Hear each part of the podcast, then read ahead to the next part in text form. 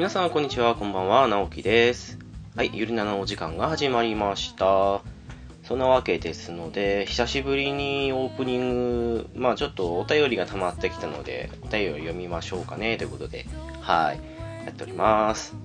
えー、なんか無駄話してもいいんですけど、とりあえず、お便りだけ先に紹介しちゃおうかなと思っておりますので、はい、よろしくお願いします。えー、久しぶりのお便り会ですけども、うーん、ちょっとなんだか入り乱れてまして、どっからなのかがいまいちわからない感じになっているので、もしかしたら読まれてない方いらっしゃったらすいませんって感じなんですけども、はい。言っていただければって感じなんですけど、できるだけ探してみようと思いますので、その辺ご了承くださいませ。えーと、まずですね、えーチャッピーさんからいただきました。ありがとうございます。えー練習開始というやつと、もう一つがですね、えー回戦に向け期待悩み中、GP03 かニューガンダムにしようかなというのをいただきました。ありがとうございます。えーこちらは、機動戦士ガンダムエクストリーム VS フルブーストの話ですね。ちょうどこの頃に、えーフル部、えーと、フルに部活の部でフル部って感じで、えーちょっとフルブーストにかけて、ちょっとそういう集まりを作ってみたんですけども、はい、その頃の話ですね。もう3ヶ月 ?4 ヶ月前かな？あ、3ヶ月前か。なっちゃうんですね。はい。いやあの、結果だけ言ってしまうと、フル部もう解散しました。はい。どうにも人が集まらなくなってしまったっていうのもありますので、はい。あと、なんだかんだ言ってね、何戦ぐらいしたんだろうな、多分。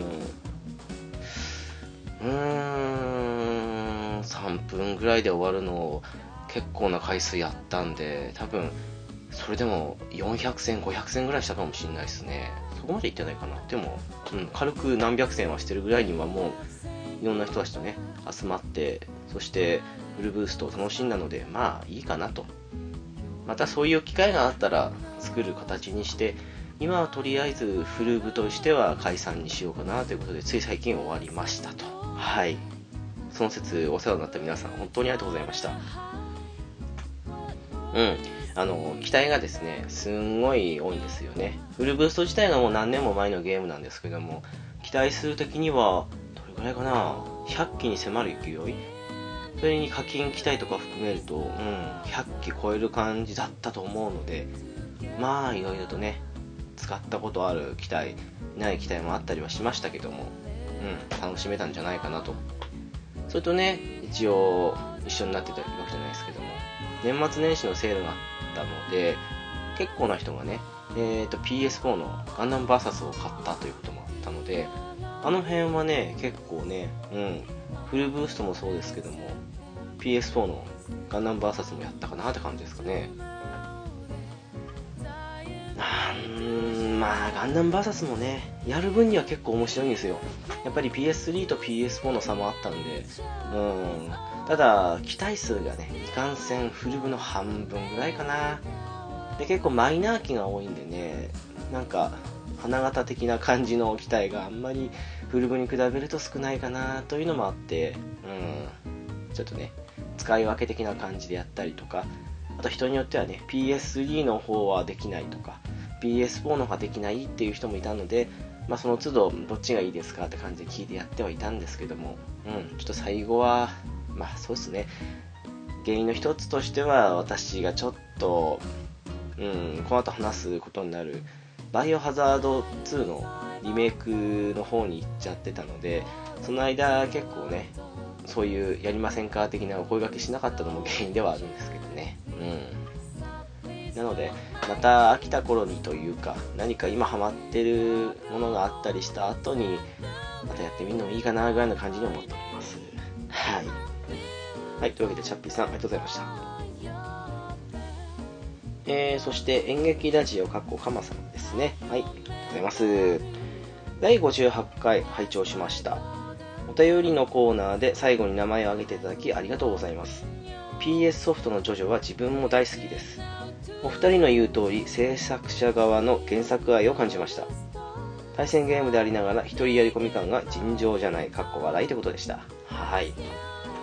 そうですね、これはえっ、と、58回なんで、PS クラシック20本選ぶんだったらどれって感じですかね。わかりですかね。そうですね、私もそうですし、浦さんもそうでしたけども、うん、やっぱり PS のジョジョは、まあ、アーケード版もそうですけどね、それに含めて、やっぱ PS に移植された方の時も素晴らしかったですからね。なんでしょうね、やっぱりスーパーファミコンの頃ってまだ移植が完璧じゃなくて、それもあったんで、ネオジオとかああいうのも流行ったりとかってありましたけど、まあ、プレステの後期ぐらいになってくると、うん、まあ、細かなね、違いとかそういうのもあったりとか、まあ、バーチャルファイターとかでもね、結構ね、フレーム数がどうとかって感じで、微妙な違いがあったりとかってのはしばらく続きましたけども、でもね、結構いい感じの移植ができる時代になってましたからね。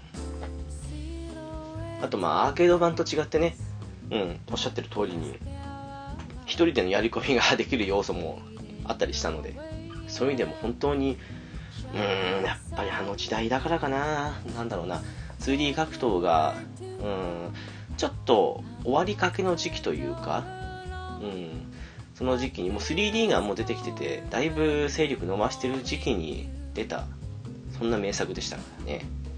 いろんな意味でタイミングがドンピシャだったと思いますね。うん。だからかな。まあ最近、まあやめとこう、これは。まあバンダムが作ったっていうせいもあると思うんですけどね。今徐々に人気高いですからね、そういう意味で、本当のこの PS 出たやつも、ね、好景気的な感じじゃないですけども、出たらなとは思うんですけども、まあ、お金にならないとね、会社も作れないっていうのがありますから、なんと難しいんでしょうけども、大人の事情ってやつですかね。はい。ただまあ、そんなね、PS のジョジョやったことない方、ぜひ触れてみてほしいなって感じでございます。ということで、ありがとうございました。はい。えー、お次ですね。えー、直角炭酸からいただきました。ありがとうございます。お便り紹介していただきありがとうございました。買い値より売値が高くなることってあるんですね。後から値上がりして買い値より売値が高くなったソフトがありますが、ということですね。はい。そうですね。うーん。今のゲームよりやっぱ昔のゲームのが多いですよね。よくあるのが、えー、初期型だとバグが多いけどもその後に発売されたやつだとバグが修正されてますよとか。今みたいにアップデートがない時代でしたからそういう意味でねうん出さざるを得ない。でも本当の初期の初期に出たやつはすごくねレアな価格がついているなんていうものもあったりとかするしねしますからね。なんでしょうね。だって近年出たなんかすごくコレクション的なものとかって数もそんなに出回ってない割には、うん、やっぱり元の値よりも高くなるっていうことがないですからね。よくて値下がりしない程度とか。うん。マニアックスなんてアホみたいな高かったですからね。うん。まあ、稀にありますけど、今の時代だと珍しいかなって感じでしょうね。意外と初回版とかも、ゲオとか行ったら普通の、まあ少しね、元のソフトよりも少し高いけどぐらいで普通に売ってたりしますからね。うん。まあ、レアなケースといえばレアなケースですけども、今だと起こり得ない現象かもしれないですね。はい。というわけで、ありがとうございました。えーと、お次ですね。えー、すいません。しばらく、えーと、なんだろう、ネットが繋がらないじゃないや。えーと、パソコンが壊れたせいで、えー、ゆるなら配信できなかったせいもあって、フルグのメンバー募集ばかりがあるので探すの大変という感じですね。うーん、あ、ったあった。えー、お次ですね、えー、チャッピーさんからいただきました。ありがとうございます。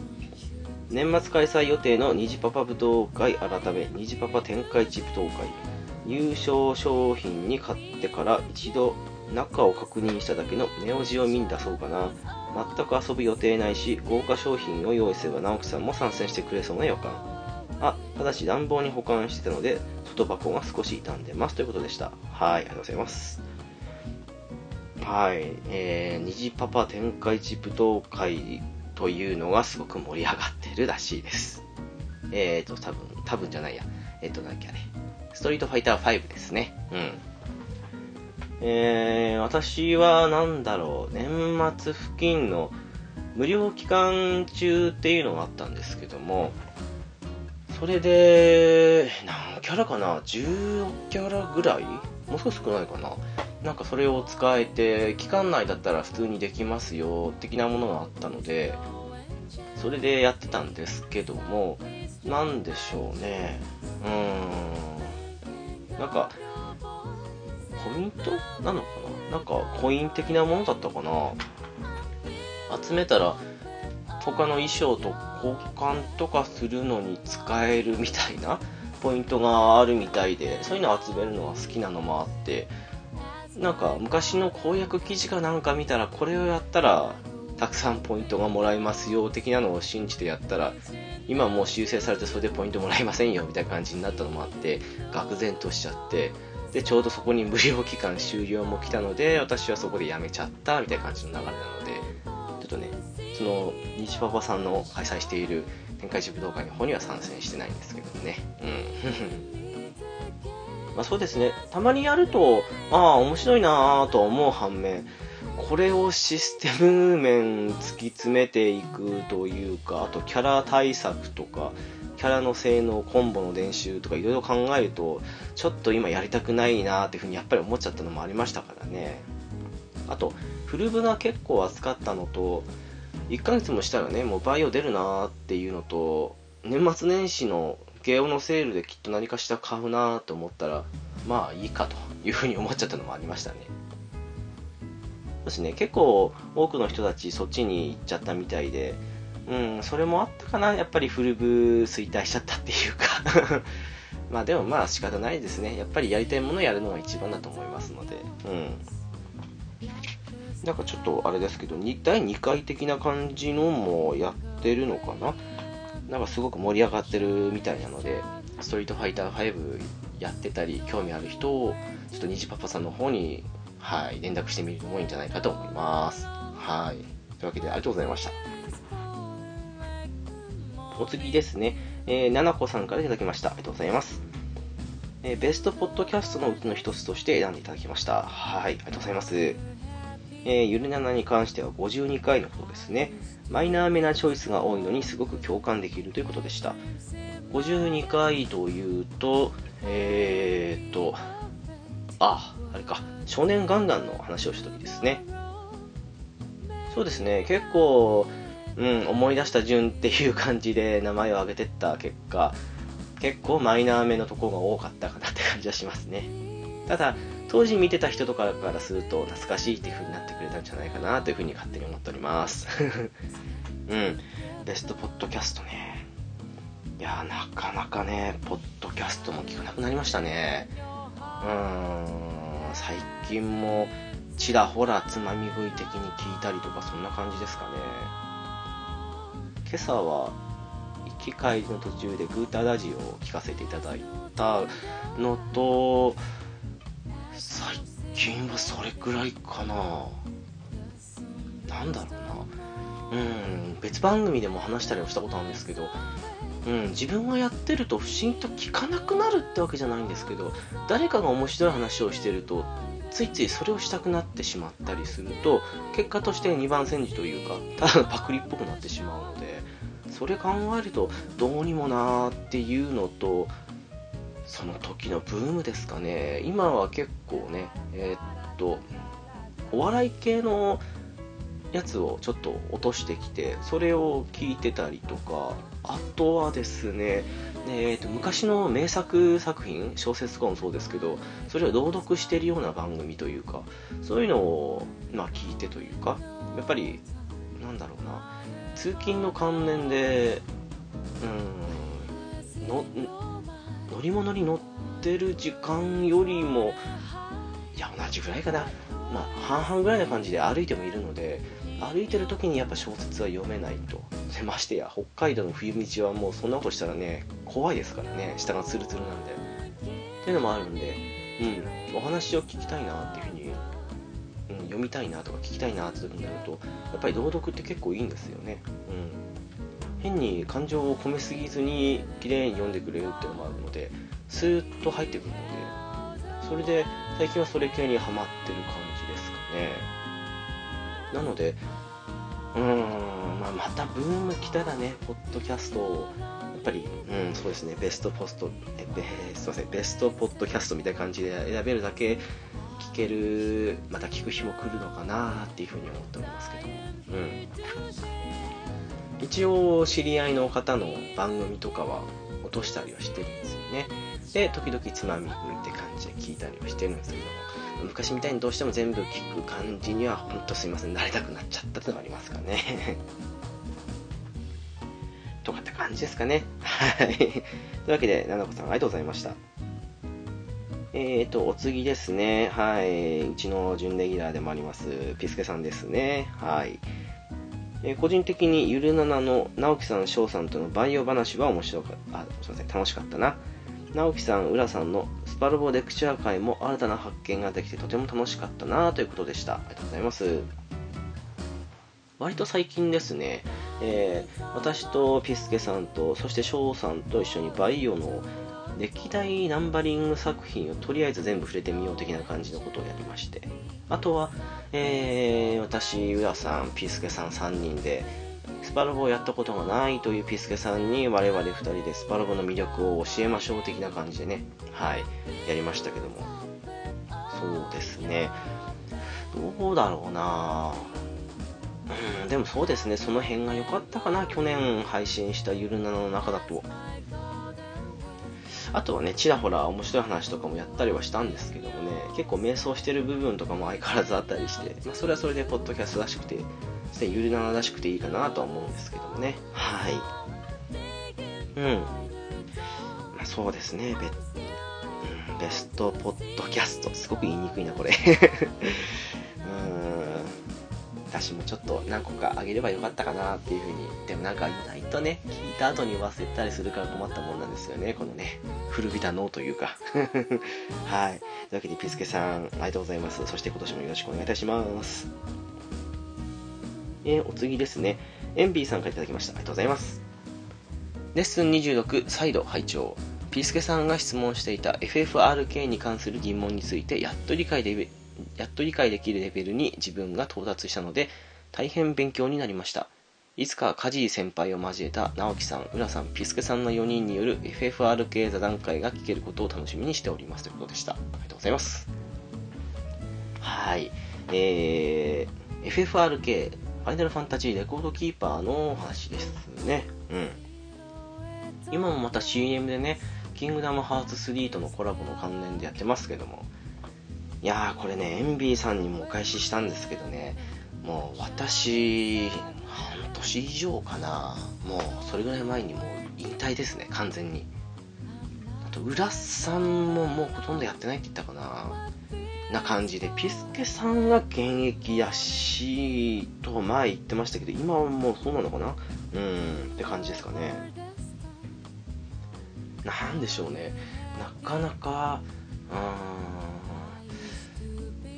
ーん、そうだなんだろうな。ガチャが当たらないのも結局大きいかな。前まで15%、14%なんか10%超えで当たるような感じだったんですけどもだんだんねその最高レアリティが1個上のものが出てきたあたりから思いっきり確率が下がっちゃってでそれがないと結局のところ勝つの難しいよ的な感じになってきたあたりから、うん、ちょっとガチャ1回あたりの悲しさというか そういうのが増えちゃったので、前ほどやらなくなったかなっていう感じですかね。それがだんだんだんだん積み重なってって、他のスマホゲー始めたりとかなんかやってると、もういいかなって感じになっちゃってやめたと。あと、これはちょっと個人的な話になるんですけど、結構最近 FF に関して、うん、ちょっとね 疑いの眼差しじゃないですけどね、うん、思うところも多くなっててしばらく FF 離れたいかなっていうのもあったっていう、うん、まあそんな感じで言っときながらそれからね結構経ったっていうのもありますけど今年は FF14 をまたやろうかなと。まあちょっとやったんですけどね。うん。というふうに思ってたりもするのでまあ、どっちなんだよって感じなんですけども、RK に関してはちょっと引退気味かなっていう感じなんですよね。なので、うん、カジーさんとピスケさんとかが話してるのをどっかで聞くことはもしかしたらあるのかわかんないですけどね。はい。そういうのがあったら面白いんじゃないかと個人的には思っております。はい。というわけで、エンビーさん、ありがとうございました。お次ですね。えー、とめきちさん改め、とめちゃんマンさんからいただきました。ありがとうございます。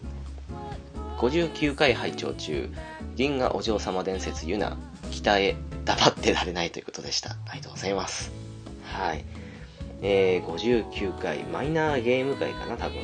の時に、ハドソンとかの話をした時だったと思うんですけども、ちょっとその辺のね、はい。ゲームの名前を挙げたところ、その辺に詳しい、とてもお詳しいトメさんが反応したという、そういう話でございますね。はい。えー、実はですね、まだ配信はちょっと先なんですけども、ちょっと先というか、これの次ぐらいかな、多分。えー、トメさんをゲストでお迎えした上で、美少女ゲーム界、まあ、結果的には触りぐらい、なんか、話したい部分の3割話せたかなぐらいの感じなんですけど、一応そういうのもやっていますので、はい、ちょっとトメさんの本気を、まあ、本気というより、まあ、力の一部を見たいという方は、ね、はい、次の回聞いていただけたらなというふうに思っております。うん。そんなわけで、トメさんありがとうございました。えーと、次ですね。直角炭酸からいただきました。ありがとうございます。現在も第一線のメジャーメーカーと比べてファミコン時代のマイナーメーカーの思い出って人によ,、えー、人により様々で聞いてて面白いんですよね。ブラキングさん、直樹さん、面白い話ありがとうございましたということでした。はい、ありがとうございます。そうなんですよね。おっしゃる通りで、まあ、マイナーメーカーのみならずメジャーメーカーでもあるとは思うんですけどもやっぱりねその同じゲームやってても楽しみ方が違ったりとかもありますし、うん、なんか昔のファミコンの方が多いのかな？結構自由度がない割には割にはというより単調だからこそ何かしら付け加えたいなと思うんですけどもそんなこともあってね。やっぱ子供ながら自分たちながらの楽しみ方ってやっぱあったと思うんですよ。例えば誰々禁止なんていうのはメジャーですけどそれ以外にも何々をして倒すとか何々をしてちょっとまあピンチを演出するじゃないですけどそういうことをするとか、まあ、パーフェクトクリアなんかもそうですよね。そういう感じのなんかそのその一部地域もしくは自分の中だけの流行ってたルールなんていうのもあったりするのがやっぱ特徴の一つなんじゃないかなと思いますけども。うん。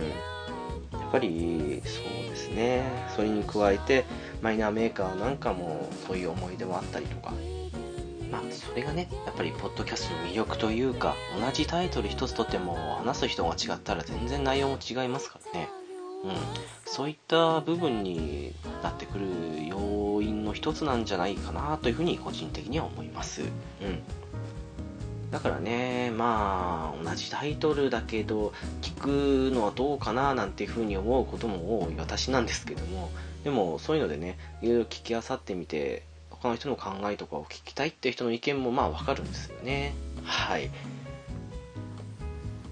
はい、そんなわけですので、直角炭さん、ありがとうございました。えーとお、次ですね、えー、こっからはですね、えー、ロマンシングサガディユニバースに関するお便りが連続できておりますので、ちょっと一気にご紹介させていただきます。まず、ピースケさんですね。姉さん事件です。ということで、はい、スクランですか？って感じですけども。えっと、これは何なんだろうな。SS が4つ一気に出たっていうことですね。とてつもないですね。この RK じゃないや、えー、D ユニバースで4つ出るなんてことを私今まで1回もないので、確かにね、ピスケさんこれで今年の分使っちゃいましたね。はい。そして、チャッピーさんですけども、現状こんな感じですということで、パーティー構成ですね。えー、ロックブーケ、アルガイザー、アザミ、バーバラ、ミカエルという感じのパーティー構成になっていると。そして、ベギダ・ゴンタさんですね。えー、エレン推しということでして、で、今後来てほしいのは、ブラウ、アセルス、T260G、ケルビン、フリン、アーミック、敵なら、えー、ブラッククロス狩猟。なるほど、懐かしいな。えー、ミスティ、偽ギュスターブがいいですね、ということですね。はい。で、えー、ベストメンバーだと、エレン、アルカイザー、カタリナ、モニカ、そして白バラ姫という感じですね。でカタリナはお正月のカタリナですね。うん。そしてお次、月島さんですね。はい、ありがとうございます。えー、レッスン60拝聴ということで、猫やんさんのデスティニードローがすごいという、本当あれはすごすぎましたからね。で、来てほしいキャラに関しては、ガラハド、ハリード、ボストン、ゾウ、D260G とメカチーム、えー、アセルス、金獅子姫、メタルブラックということで、はい。いやもうすっかりね、本編の方でね、メタルブラックの存在に触れるのを忘れてたっていうことね、とんでもない失態ですけどもね、すいません。はい。えー、そんな月島さんのベストメンバーですけども、アルベルト、アルカイザー、ジニー、アイシャ、バーバラという3つですね。皆さん、アルカイザー持ってますね。私、未だにアルカイザー出てないんですよね。羨ましい限りですけども。うん。そして、ケータマンさんですね。今こんな感じですということで、聞いたらパーティーいじりたくなってきましたということです。えー、まず、ベア、エレン、カタリナ、ウンディーネ、アザミということで、はい。グータラジオの方でね、えーベアいませんか？的な感じのことを猫やんさんに言われてました はい。でも本当ね、ベアとかもそうですけど、本当パリーキャラいると楽ですからね。うん、実際にベアでパリしつつ、ウンディーネで回復しつつ、他3人でアタッカーという感じですね。バランスがいいという感じで。うん。えー、そして、ピースケさんですけども、これは、現在の2軍かな？えー、メンツ的にブルー、ロックブーケ、ルージュ、エメラルドウ、ンディーネという構成と。なるほど。はい。皆さん思い思いの構成ですね。なんでしょうね。スマホゲーって課金だとかガチャだとか、そういう悪い部分ももちろん、まあ悪いというか良し悪しですけどね、部分も多いんですけども、ただ、個人的にいいなというふうに思う点としては、やっぱり、なんだろう、テンプレート的なメンツというか、もう重課金者ならではのテンプレ構成っていうのはもちろんありますけど、ただ、その無課金とか、あとちょっとだけかけるよ、お金かけるよという美課金組とかが全部揃えられるはずもないので、そうなった場合に、やっぱりね、テンプレート通りに行かずに、もう思い思いのメンバーというか、被ることの方が珍しいっていうぐらいに、メンバーバラバラになるじゃないですか。あれがね、なんかすごく個人的に好きなんですよ。人と同じにならないという。なので、そういう意味でも、ほんとね、みんなやってて、メンバー構成全然違うっていう、特に今回のおまさがなんかそうですけど、うん、こういうのは個人的にはもう大歓迎というか、なんかこれこそスマホの面白い部分だなというふうに思う点なんですよね。なので、人のパーティー構成見てると本当面白いと思いますし、先ほどのケータマンさんの意見じゃないですけども、本当聞いてたらパーティーいじりたくなるっていうのがわかるんですよね。やっぱり他の人のメンバー構成聞いたりとか画像で見たりとかするとああなるほどなと。なんか自分じゃ考えつかないような構成をする人とかもいらっしゃるのでそういうの見るとね新しい構成のいいヒントというかひらめきにつながるのでね。そういう意味でも面白いなというふうに思うんですよね。はい。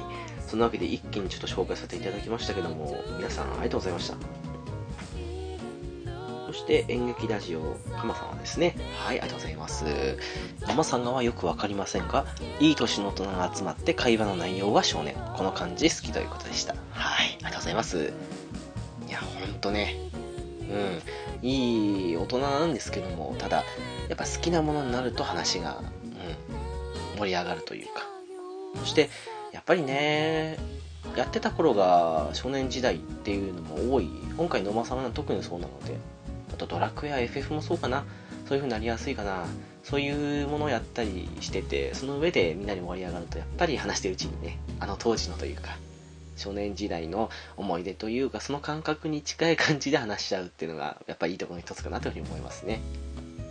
だから、なんだろうな、やったことなかったり、思い出ないっていう人からすると、やっぱりそのゲーム性だけとか、あとキャラの見た目とか、そういうのだけで判断して、うん、ちょっとあんまり面白くないんじゃないかとか、そういう風になる部分も思い入れとかで結構ね、面白さの部分でカバーとか上乗せできたりするのは、やっぱいい点というか、その辺もうまく商売にしてるなって感じがしますよね。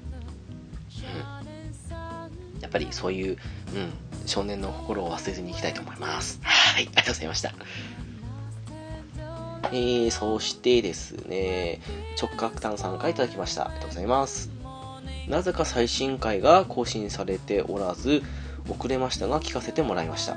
野間が RS やってる方はぜひぜひということでした。はい。えー、番宣ありがとうございます。そうですね。本当、周りに野間さんあの RS、リーユニバースやってる方多いのでね、うん。もっと増えてくれたらなっていうふうにやっぱ思いますね。で、さっき言った話じゃないですけども、みんなのそれぞれパーティー構成を見つつ、よし、負けないぞ的な感じの考えを持つのもよしですし、あと、わあ、いいなと思って参考にするのもよしですし、まあ、いろんな楽しみ方できますよね。まあ、ちょっと、D ユニバースに関しても、そうだなイベントとかにしても同じ感じの流れが繰り返されているので、そろそろ何かしらの手こ入れが欲しいかなというふうに思ってます。結構、飽きてきてしまう人は飽きてきてしまうような流れになってきてはいるので、うん、そろそろ運営さん手を加えた方がいいんじゃないかと、私個人は思っております。はい。まあそうですね。今後も、どこまで行くのかなわかんないけど、とりあえずギルドができるまでは今やってる皆さんと一緒にやってみたい感じはしますね。はい。そんなわけですので、直角炭さんありがとうございました。現在来ているお便りは以上となります。皆さんありがとうございます。えーと、本編に進む前にですけども、お知らせに行きたいと思います。ゆるなのはブログを開設しております。ホームページですが、http コロンスラッシュスラッシュゆるなな .caesar.net です。えー、7だけ数字の7ですので、こちらも間違いなきをよろしくお願いいたします。TwitterID ですが、s アンダーバー yuy です。ハッシュタグですが、シャープゆるなな。ゆるがひらがな、そして7カタカナですので、こちらも間違いなきをよろしくお願いいたします。はい。えー、最初にちらっと言ったと思うんですけども、今回はバイオハザード RE2 ということで、えーと、バイオハザード2を今の技術でリメイクした作品について話しております。ちょうど1ヶ月前ですかね、1月の25ぐらいだったかなに出たんですけども、えーと、結果的に私はですね、中林ルールで2週間以内にクリアと言わず、2週間以内にプラチナ取りましょう的な感じでやったんですけども、無事1週間、ジャスト1週間ですね。で、プラチナトロフィーゲットって感じで終わりました。はーい。わー、ということで。えーと、そうですね。まあ、アクションゲームなんでね、RPG みたいに時間もかかんないので、慣れたらそんなには周回にも2時間とかかかっても3時間ぐらいクリアできたりするのでそこまでねプラチナ取るのも時間はかかんなかったかなって感じはありますね。あとすごくうんすごくいいリメイクでそして面白かったので周回するやる気があったっていうのが大きいですね。本当に面白かったです。なんかなんだろうなバイオセブンほど怖がらせたりとか心臓に悪いようなシーンもなかったので普通に怖くそして面白くできると思うのでよほどホラーが嫌いという方じゃない限りはいいんじゃないかと思います。そうですね。うーん昔のテイストを守りつつ作ったソフトっていう感じが本当やってて思ったので最近流行りっちゃ流行りな部分あるんですけどいわゆるちょっと敵がひるんだらパンチやキックで倒すとか緊急回避とかそういうちょっとアクション性を求められるような動きは一切できなくなってるのでなので立ち回りというかこの位置で撃てば安全だとかそういうのを理解してさえいればそんなに得意じゃなくてもあの手元のコントローラー見ないとできないというぐらい不慣れとかでない限りは全然楽しめるゲームになってると思うので、うん、ぜひやってみてほしいかなって感じがしましたね。うん。えー、そんなわけで、ちょっとね、踏み込んだ、まあ、やっぱリメイクっていうことだけあって、初心者向けの感じではない話し方をしてる部分も多いんですけども、一応、どんな感じだったのかなっていうのを話してますので、はい、本編お楽しみくださいませ。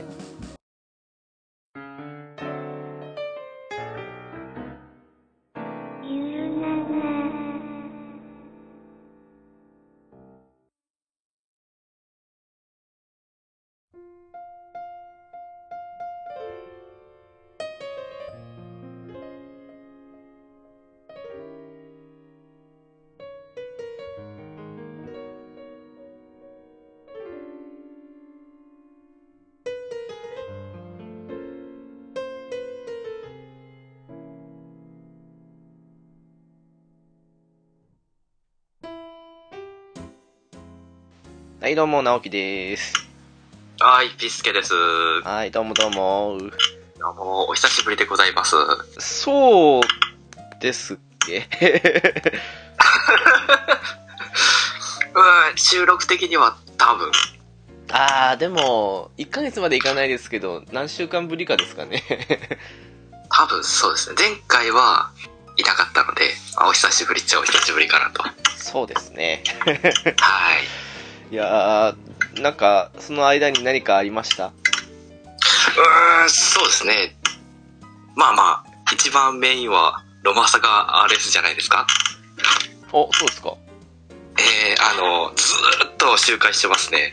あー、なんかもう全然上がんなくなっちゃいましたね。そうですね。ステータスが上がらなすぎて、第2パーティーを今育成してますね。あー、まあそうなりますね。うん、あの、術が全然なかったんで、とりあえず、ルージュとブルーと、あと、ウンディーネと、えーミューズ様を育ててますね。おー。まで、あと最近当たったロックブケ、バレンタインのやつ。あ、当たったんすか？あ、当たりましたね。来ましたね。いいいですね。なんか、あのうんー、ええいや、なんか、あれ、ん？なんか、なんか7か8か忘れましたけど、そこそこ中コストで威力高いのつ技使えるじゃないですか。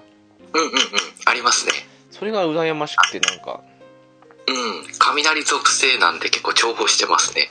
そうですよね。うんうんうん。なぜ通常版、通常版の方が、あの、えーっと、コスト減らしたら2で使える代わりに威力が E なんですよ。あー、そうか。そうそうそう。よし悪しですね。だから、割と、それでも通常技の D か C ぐらいに威力は出るんですけど、おそー。れでも、なんかほら、その次にでかいのが、全体技の大将来になっちゃうので。程よく威力高いのはないっていう感じなんですよね、やっぱり。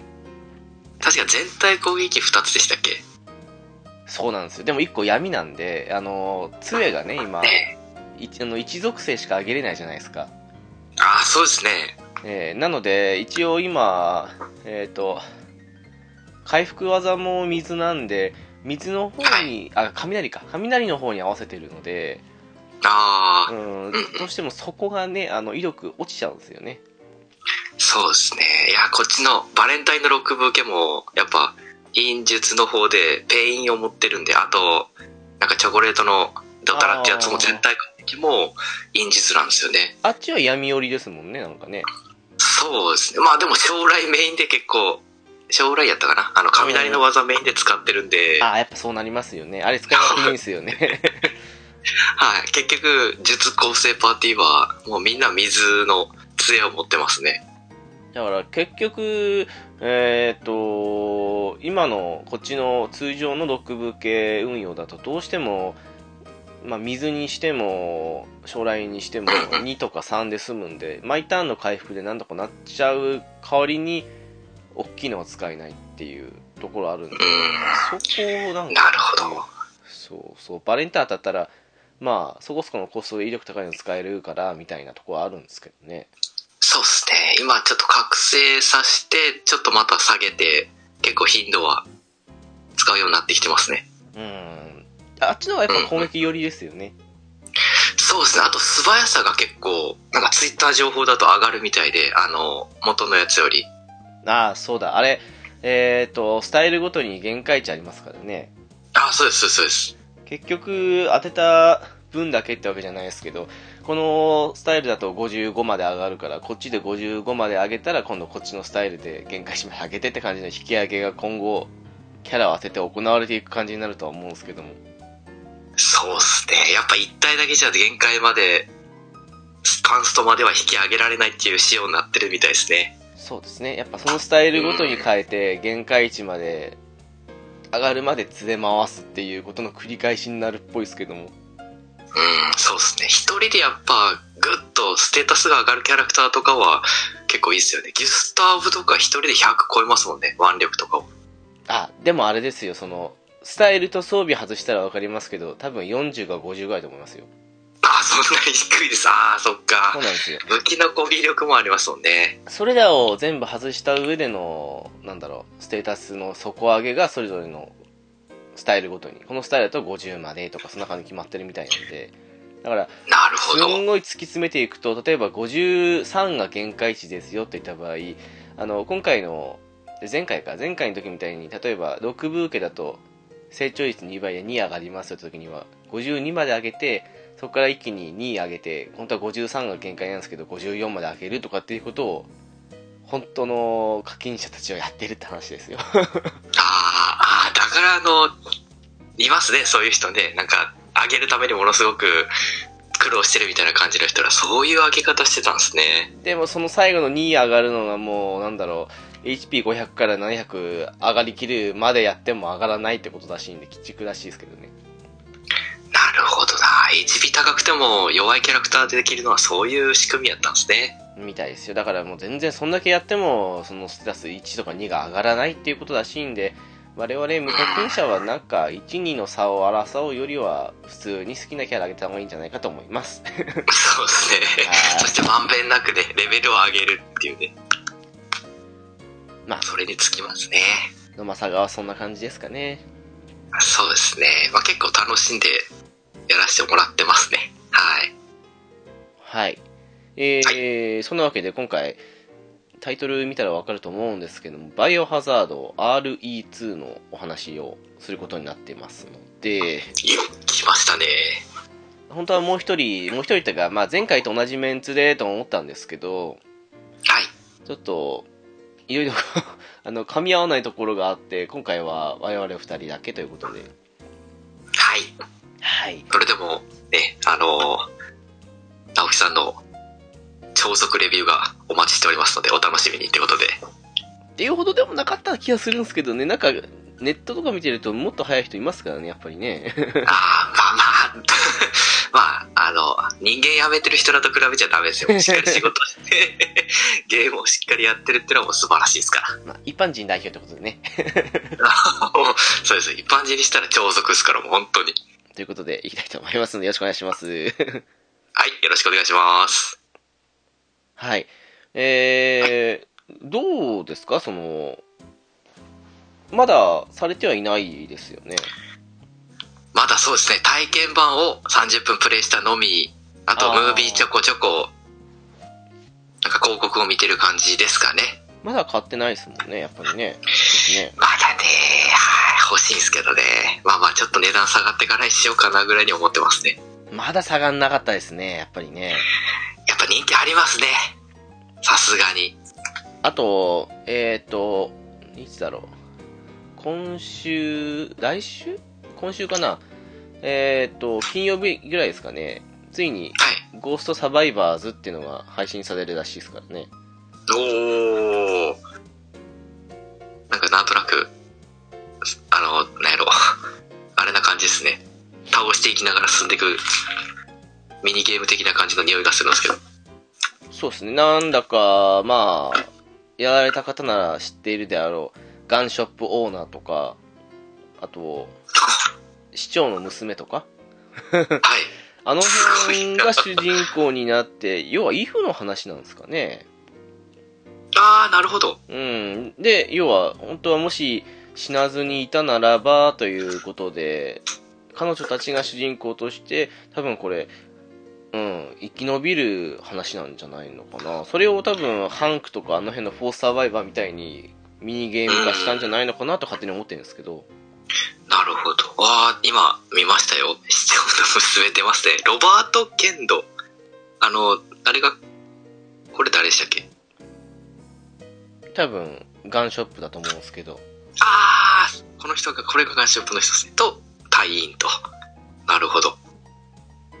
かなっていうとこなんですかね。きっと、こんな感じのものもあるので、これは無料らしいんですけど、ネットつなげればできるようになるということですね。とかそういうのもあったりということで。はい。早いですね。発売してからちょっとで。そうですね。バイオセブンの時に比べたら早いかなって感じですけどね。うーん。間に合わんかったから追加って感じかもしれないですね、これは。それはありますね、なんかね。うん。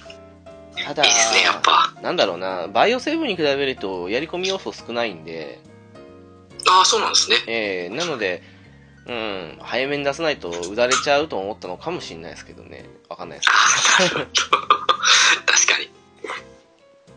はい。えー、まあそんなところも含めて、どこがどう違ったのかとか、その辺の話もしたいとは思うんですけども、そうですね、そこちょっと、ネタバレないように、かつ、詳しく聞いてみたいですね。まあネタバレといっても、ストーリー的には、一部違う感じですけど、同じなんですよ、やっぱりね。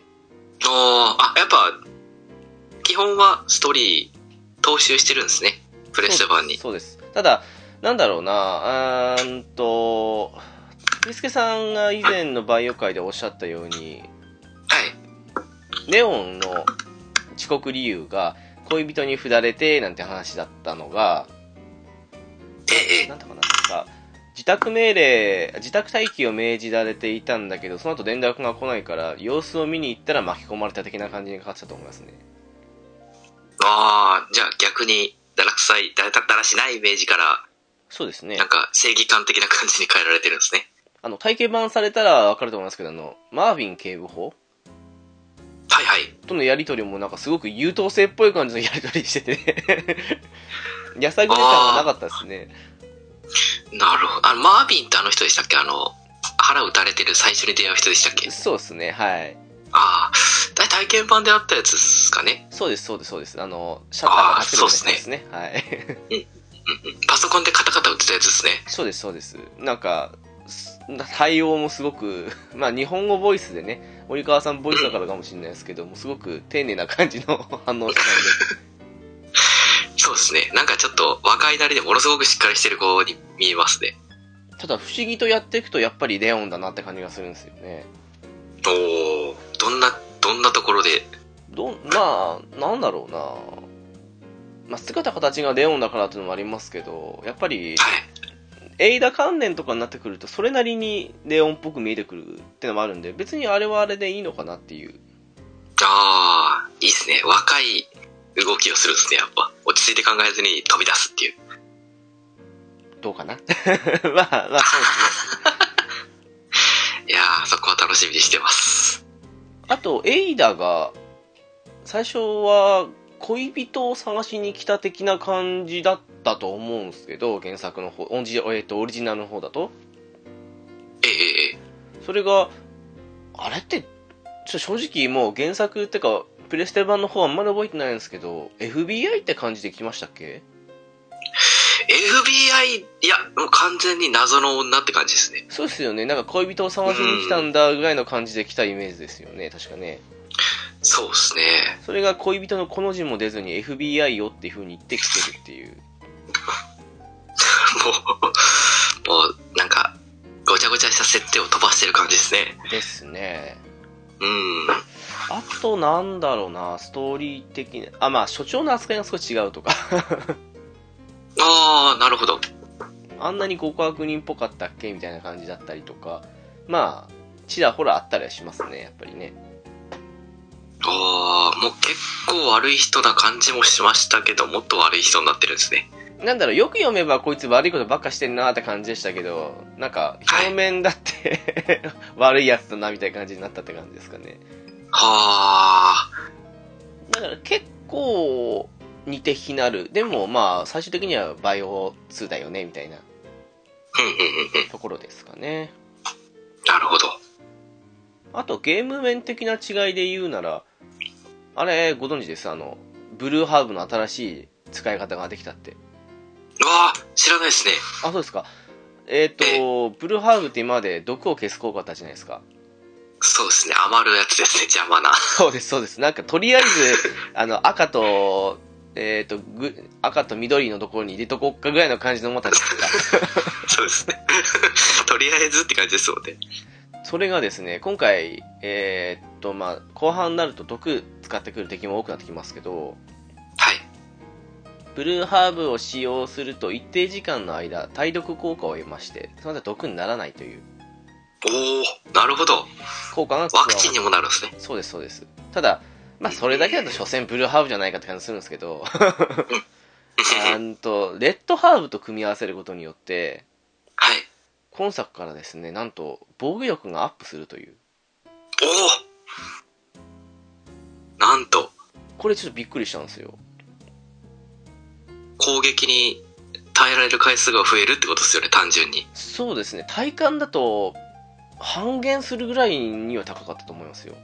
そんなにっすか？そうです。あの、1回噛まれたらゲージが1個下に落ちるところが2回 OK みたいな感じですかね。あ、じゃあ逆に、最初の防御力がものすごく低いんですね。そうですね。難易度が今3つあるんですよ。イージー、ノーマル、ハードみたいな感じで。はい。どれくらいかな？イージーだと2回噛まれたら1段階下がるって感じですかね。ああ、プレステもぐらいですかね。で大体すかね。ノーマルだと1回噛まれたらほぼ下がる感じなんですけど。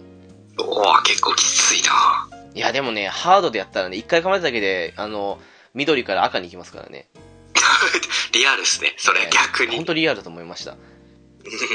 で、今回、前まで、バイオって、えっ、と、緑、黄色、橙色、赤って感じだったと思うんですけど、はい。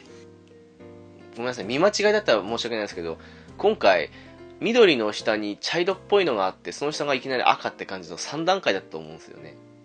おおで、噛まれて、あのー要は、緑から赤に変わったとか時には、下にやっぱり、その辺の、赤になりました的な感じの線が入るんで分かりやすくなったかなってのはありますけど。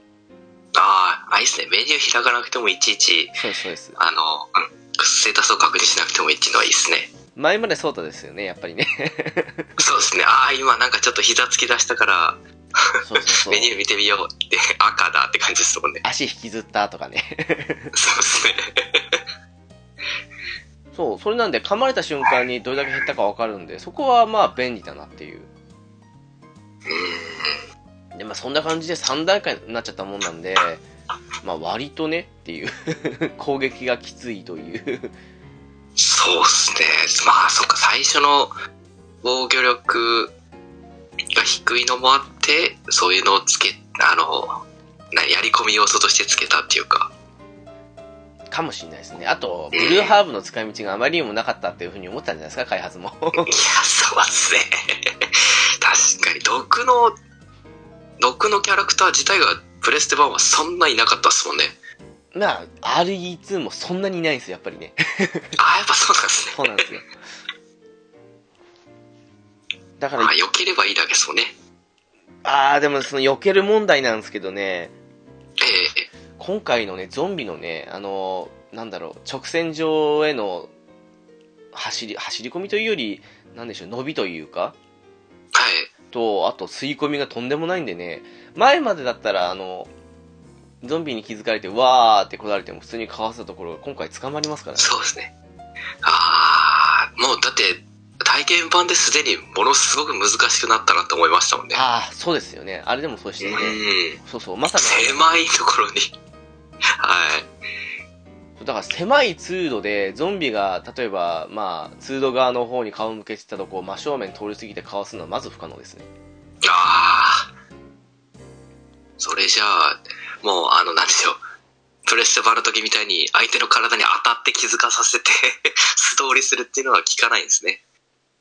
ヘッドショットとかでひるませてる間に抜ける感じですかね。ああ、もう完全に、じゃあ、シューティングゲーム化してますね。ただ、なんだろうななんだかんだ言って、その、やっぱり今回照準が TPS で定めて撃つって感じじゃないですか。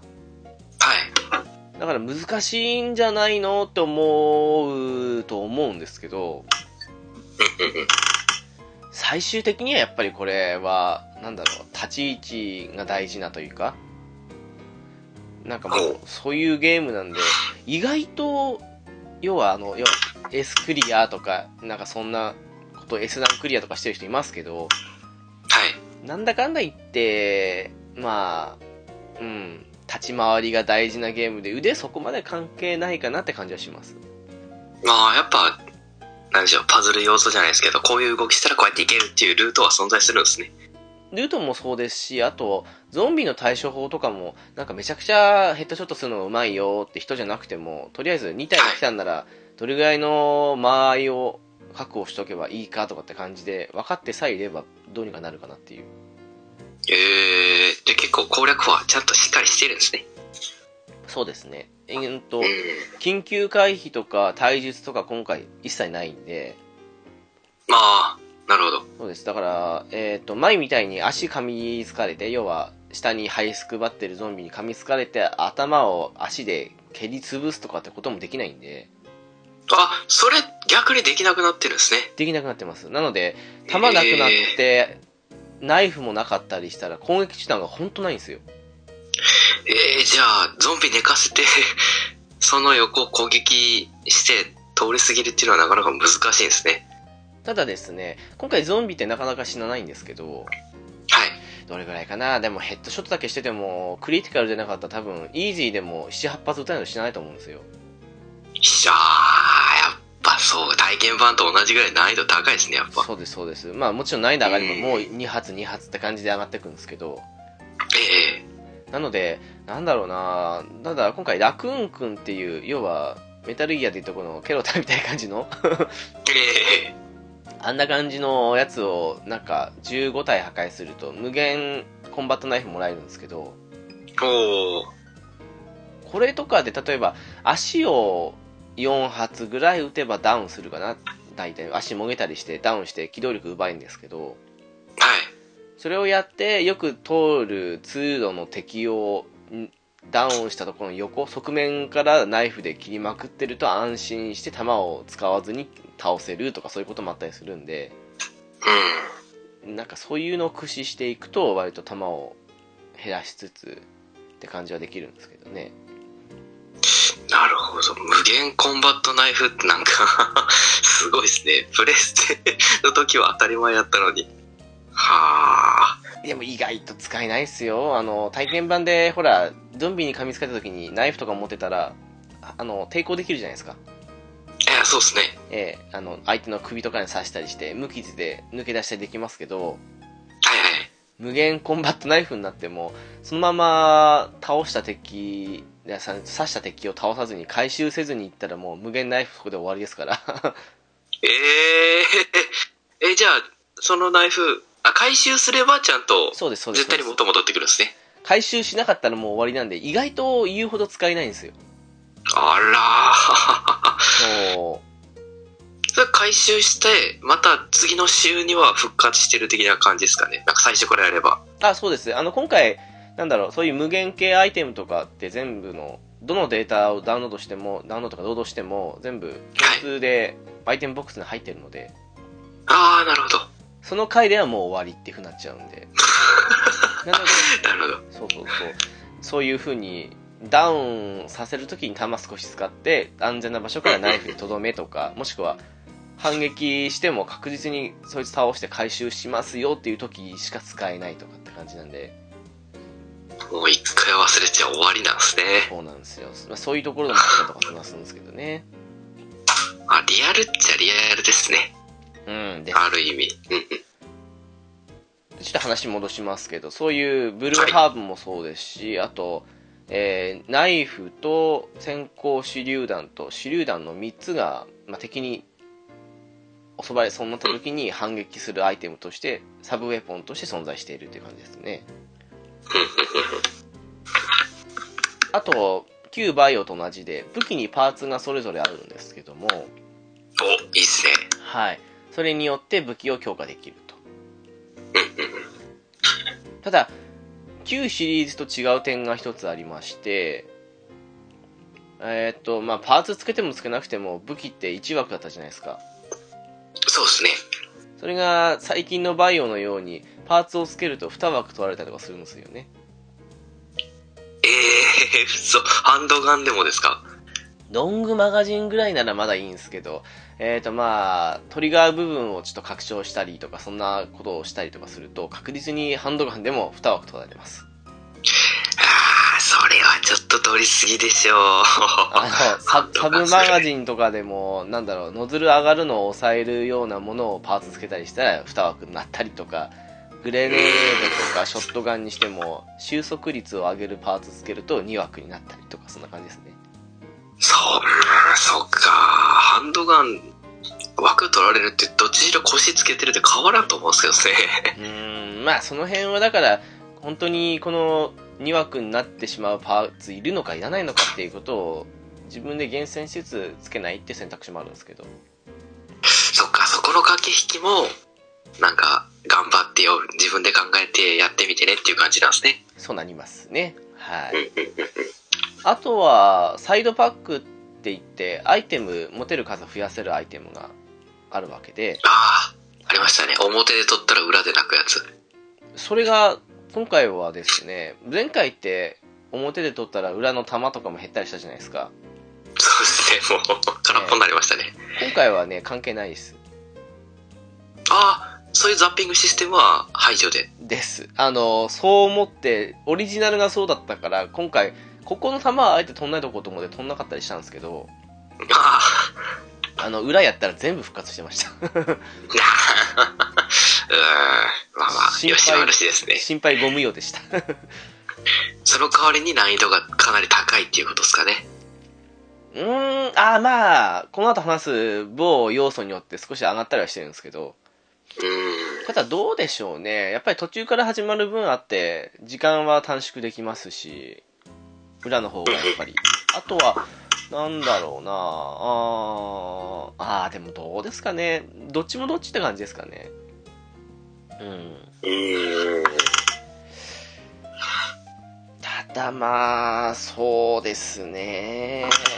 表に比べるとまあ確かに敵は少し強くなってたりするのかな。ただ表で排除しておくと裏で出ない敵とかも確かいたはずなんで、ああ、やっぱそれもあるんですね。うん、そういうとこはちゃんと裏表あ今回一応裏表じゃないですよねあの裏の方はセカンドって言われてるんですけどほう。まあ昔からやってる人は裏表って言っちゃいますよね そうですね。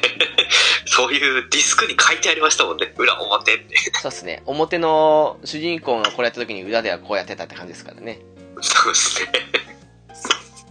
一応今回セカンドらしいですなるほど。セカンド、もう一つのっていう。まあ、間違っては、ね間違ってはいないですよね。そうですね。一応。あっちに寄せたんでしょうね。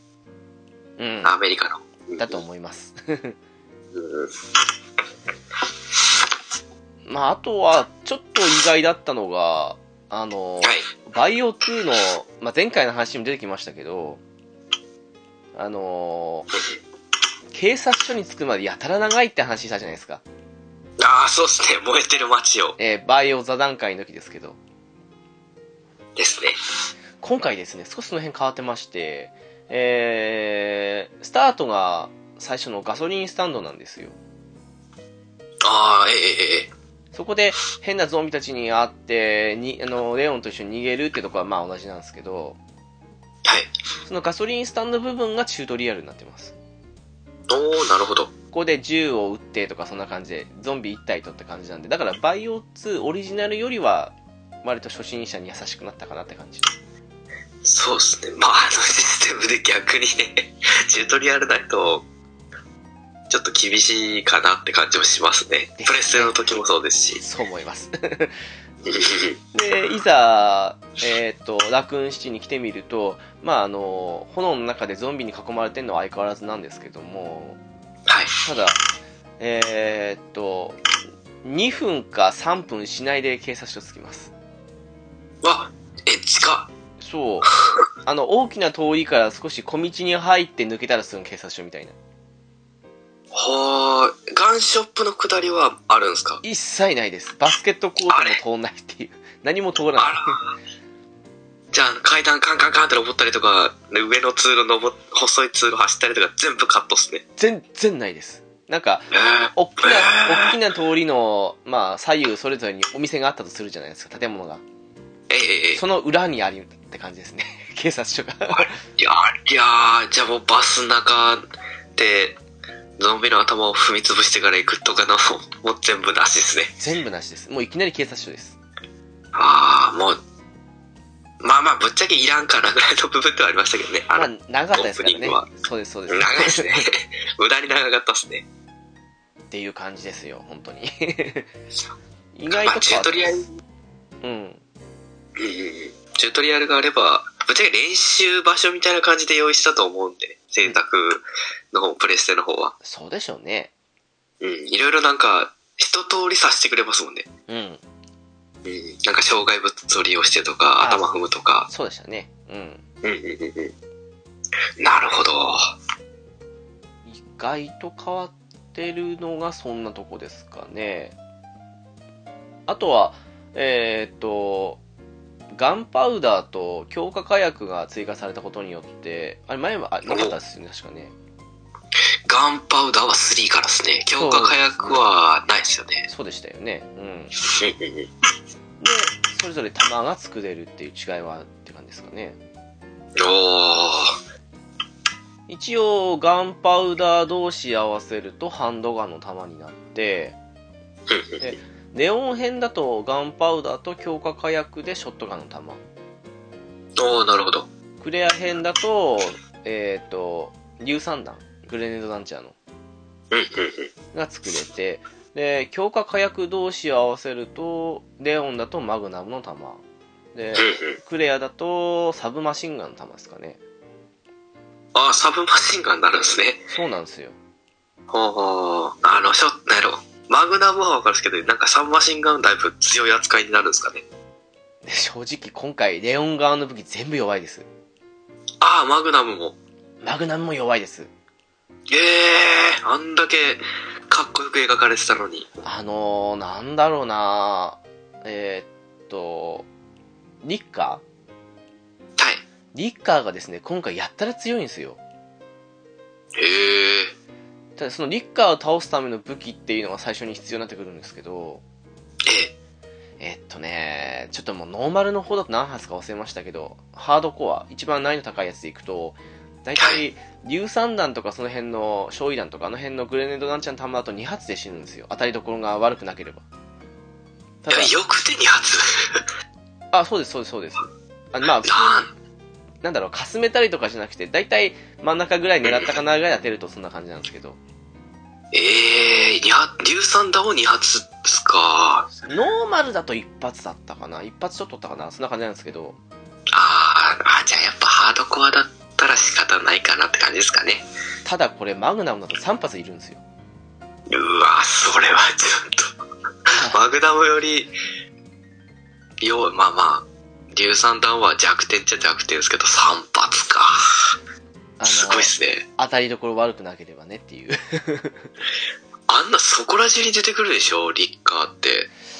そこら中まではいかないですけど、どれぐらいかな？一周あたり、5体以上10体未満ですかね。ああ、それぐらいですよね。他の、ね、敵とかも出てくるのを考えると、リッカーごときにマグナムの弾も使いたくないですよね。まあそうですね。ただ一番何困るって、割と序盤でまだハンドガンプラスショットガンオアグレネードランチャーっていう段階で、えー、リッカーと対峙するとき、はい。あのー逃げられる場所が少ないんですよ。例えば長い通路で障害物がないとかってことも多いんで、そうなってきて、普通に走り抜けてもリッカーに普通に追いつかれて攻撃されちゃうんですよね。うわー その追いつかれる攻撃でも即死球っていうぐらいの威力なんで、まあ、どう戦うか。まあ、見つかる前に、ほんと早くて捉えにくいんですけど、先に先制でグレラン2発当てるとか、そんな感じになってくるんですけど、問題はレオンで、ショットガンじゃやつ倒せないんですよね、ほんとね。それ何発も当てなきゃっていう。そうです、ことそうです。4発、5発当ててもハードコアじゃ全然死なないですね。もう弾ないわ。だって、グレランに対して、レオンはショットガンなんですよ、本当は。そうっすね。そのショットガンで倒せないんですよ。もう倒さなくはないんですけど、何発いるんだろうな、あれ。最初のパーツもついてない段階のショットガンだと、4、5発当ててもピンピンしてて、普通に殺されますからね。もうさすがハードコアっすね。なので、普通にね、もうあの、手榴弾どっかからゲットしてきて、手榴弾で殺すのが一番なんですけど。そっんなレベルか、もう。なるほどなうん。スダイです。で、マグナムもそんな威力ですからね。うん。マグナムとショットガンぐらいですかね、レオンの武器は。ですね。レオンがそっちで、クレアがグレダンマシンガンなんで。あー、なんかいろいろ武器減りましたね。ボウガンとか、あの、何でしたっけ、年季のやつとか。あ、ごめんなさい。えっ、と、スパークショットはクレア編であります。あー、一応あるんですね。あの、ねすぐなくなるやつ。そうです。で、えっ、と、火炎放射器はレオン編。あー、火炎放射器も一応出てくるんですね。まあ、そこに関してだけはね、あの、レオン編の方が強いと思いますけどね。あー、私もう、昔からそうですけどあの木のやそうです。もう、あの、スパークショットの使い道がよくわかんなくてね。ないですね。あれはないです。あのために出てるかわからんですね。わかんないですね。あれ、今作でもどうなのかと思ったんですけど、私によくわかんなかったですね、あれはね。うんもう完全にコレクターアイテムとかしてますね。そこだけは、レオンの方がいいと思います。火炎放射器ね。もう、その後の研究所の、えっ、と、イビーとかあの辺もね、全部燃やせますからね。そうですね。あれが使え、使えるというか消えるのは結構楽っすもんね。毒受けんし。そうですね。あそこで復活しないぐらいまで燃やせるのは2点の一つかと思うんですけど。うんうん。あの、鶴も当たらないし、ちまちまって動くやつ。まあ、でも今回、イビーの攻撃がよくわかんないんですよ。お、毒と鶴ではないですか？鶴攻撃された記憶ないし、毒も飛ばされてないかなっていう。なんか、え？至近距離で掴まれたぐらいしか記憶にないんですよ。あそうそう。まあ、ちなみにイビーに至近距離で掴まれて、えーさっき言ったナイフ、閃光弾、手榴弾のどれかを持ってなくて使えなかったら、その時点で即死ですね。ー。ええー。あ、じゃあそこに特化されたキャラクターになったんですかね。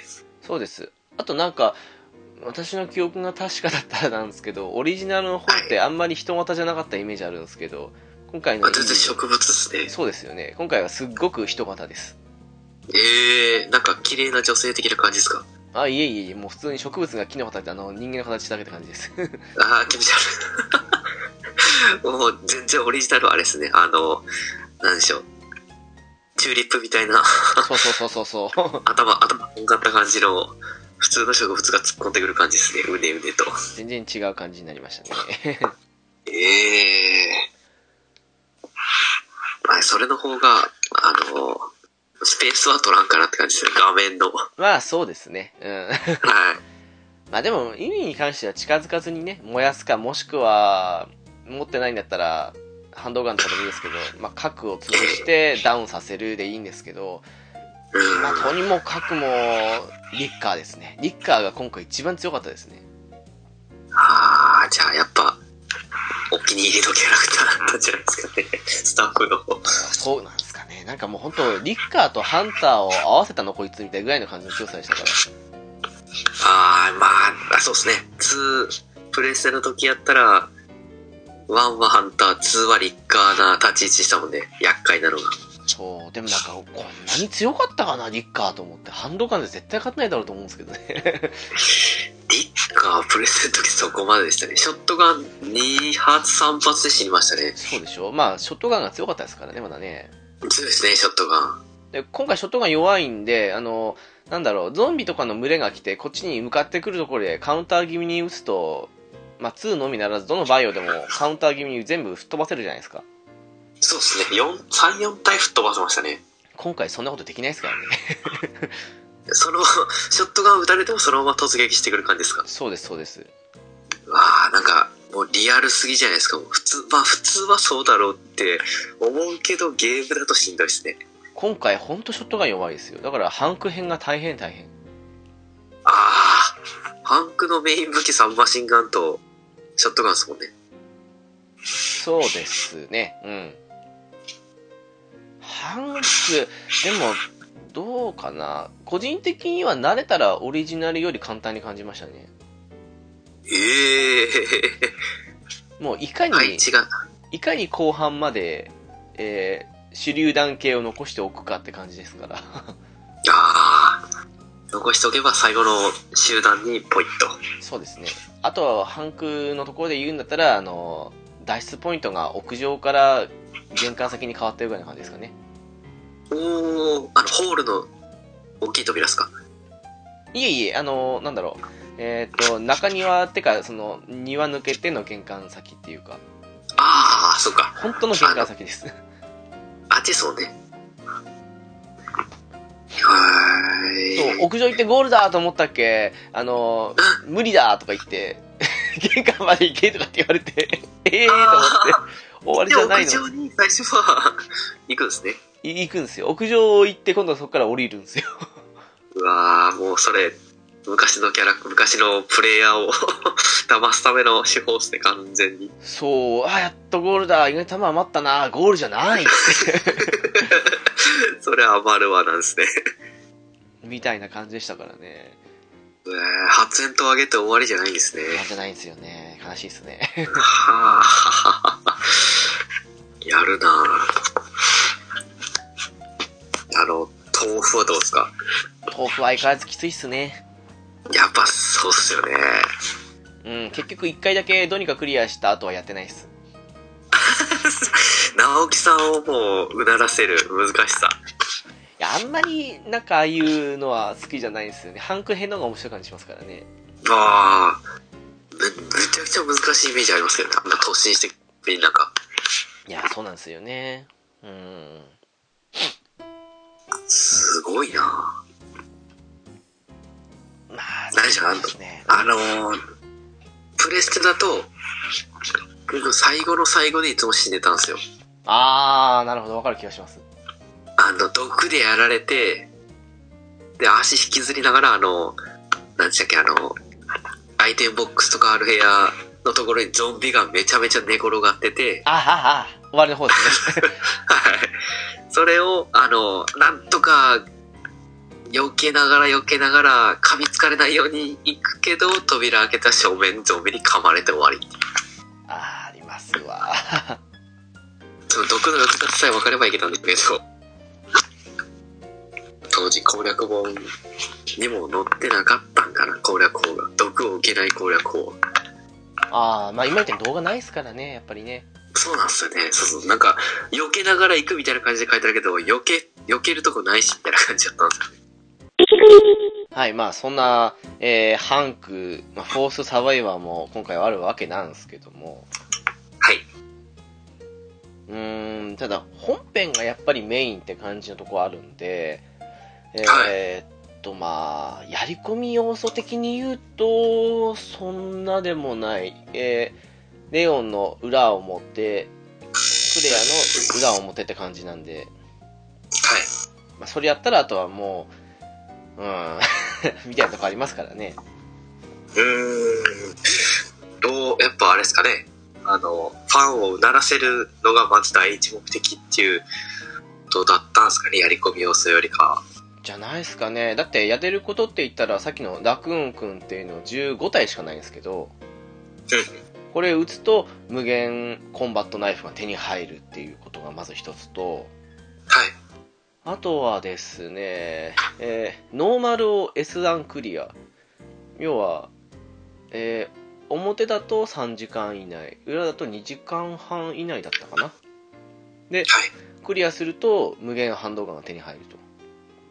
もで、ハードで同じように S 段クリアすると、無限サブマシンガンが手に入って、で、えーハードのレオン編を S プラスクリア。要は、時間は同じなんですけど、えーっと、セーブ回数3回以内とか。う、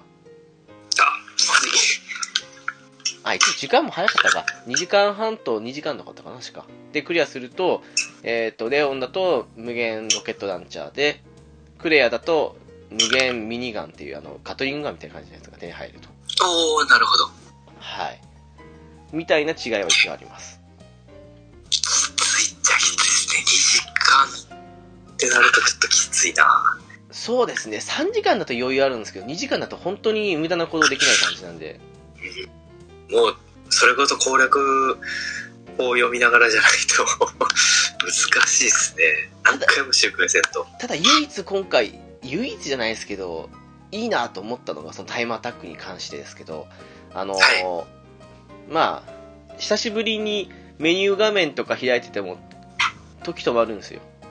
目の前にボスがいて。あー、それは、超助かりますね。トイレ行けますね。そう、いけるんですよ。あの、一応、弾の補充は昔みたいに組み合わせって感じでいう風にすることできないんで、絶対二度タイム発生するんですけど、ええそこはね、その武器ごとの特性ってことで、そういう風にしたと思うんですけど、それは一応時止まってるんですけど、ゲーム内時間は止まってないんですよ。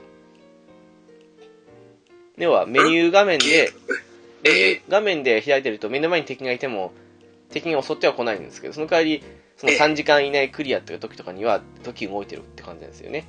あー、やっぱダメなんですよ。それトイレ行けないんですね。ダメなんですけども、それとは別はいに、あの、オプションボタンっていうのを押すと、あの、はい。なんか、こコンフィグとか、あと今まで撮ったファイル、ファイルじゃないか。えっ、と、今までのレコードとかその全部見れるんですけど、ええそこだと完全に時止まるんですよ。おー、なるほど。なので、3時間クリアとかって言っても、3時間ぶっ通しじゃなくて、そのオプションボタンを押して時止めてる間に、攻略サイトゆっくり見たりとか、トイレ行ったりとか、ご飯食べたりできるので、あー、そこありがたいですね。そうなんですよ。だから今回結構楽でした、周回。その S 段クリアとかの、その辺の周回も。そ調べながらもぶっちゃけできますね。その、プレイが下手な人たちも。ああ、できます、できます。もうゆっくりできます、もう。あー、それはいいなオプションで止めれるのは本当いいなと思いました、あれは。うんうん。3時間、なんか、何ですか、大変ですね。そう昔だったら3時間だと思ったら、ここからトイレも行った、ご飯も食べたって感じで、邪魔も入んないって確認してからやらないじゃないですか。そうですね。もう、腰据えてやらないと、ご飯用はもう、そう、悪魔のささやきやったそうね。あーって。ちょっと覚えてる部分は全部頭に入れて、ちょっと覚えきれない部分は攻略本その部分開いたまんまにしてとか、そんな感じしたじゃないですか。ガッと押して、そうそうそうそう。ないように。うん、やってましたね。それをしなくていいっていうね。いいっすね。もう今やったらもう、iPhone とか、Android とかも iPad とかで検索し放題ですもんね。そうなんですよ。だからずっとそのサイト開きつつ、のんびり時々オプションでとじあの時間止めて、次どこだったっけなみたいな感じでもいいんで。ああ、それは助かりますね。なので、すんごく周回やるにはいい感じの仕様になってるし、いい時代です。そうか。だからサクサクいきましたよ。うん。ええはいはい。そうじゃないと逆に難しいっていう思いもありますけどね、正直。まあそうですね。さすがに何周もしてたら、勝手に次どこ行くって出てきはしますけど、それでも大変ですからね。いやーもう体験版ですらちょっとこれ異常に難しいなと思いましたもん。今回ほんとゾンビが強い。強いっていうかしぶとい。全然だってヘッドショットとかしても死なないですもんね。死なないですね。クリティカルでないと死なないですね。うんうん。でもね、今回からあの、照準を絞るっていうのが加わったじゃないですか。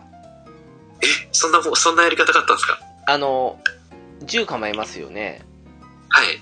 で、そのまま銃構えたまんまにしておくと、その照準がギュッて絞る感じになるんですよ。ほう。今、舌が回る、絞る感じになってるあえて流しちゃいましたけど、さすがっすよ。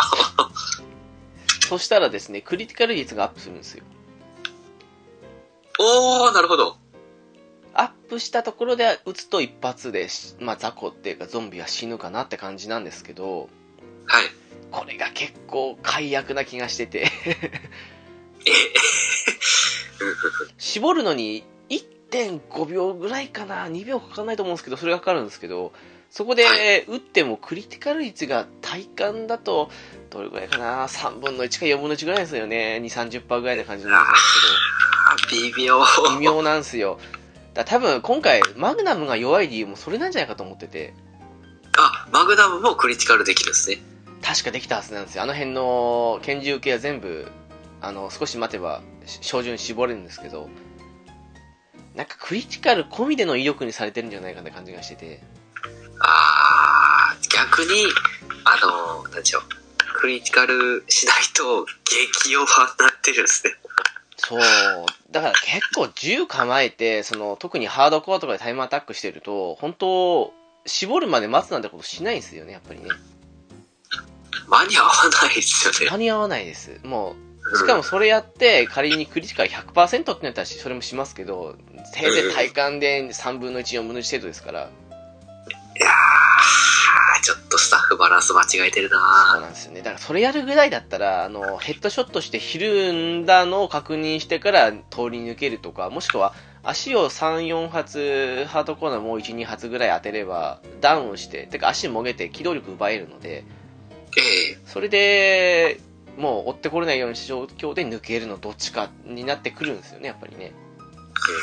それだと、クリティカルいらねえなって、なんか、ほんと思っちゃって。微妙やな せめてそれクリティカルが、あの、早く起動できたりとか、確率が上がったりとかしてくれたら、いくらでも使えますけどね。クリティカルアップのパーツとかでもいいと思うんですけど、だから本当ああ、いいっすね。仮に時間が倍になってもいいから100%クリティカルの方がまだ使えたんですよ。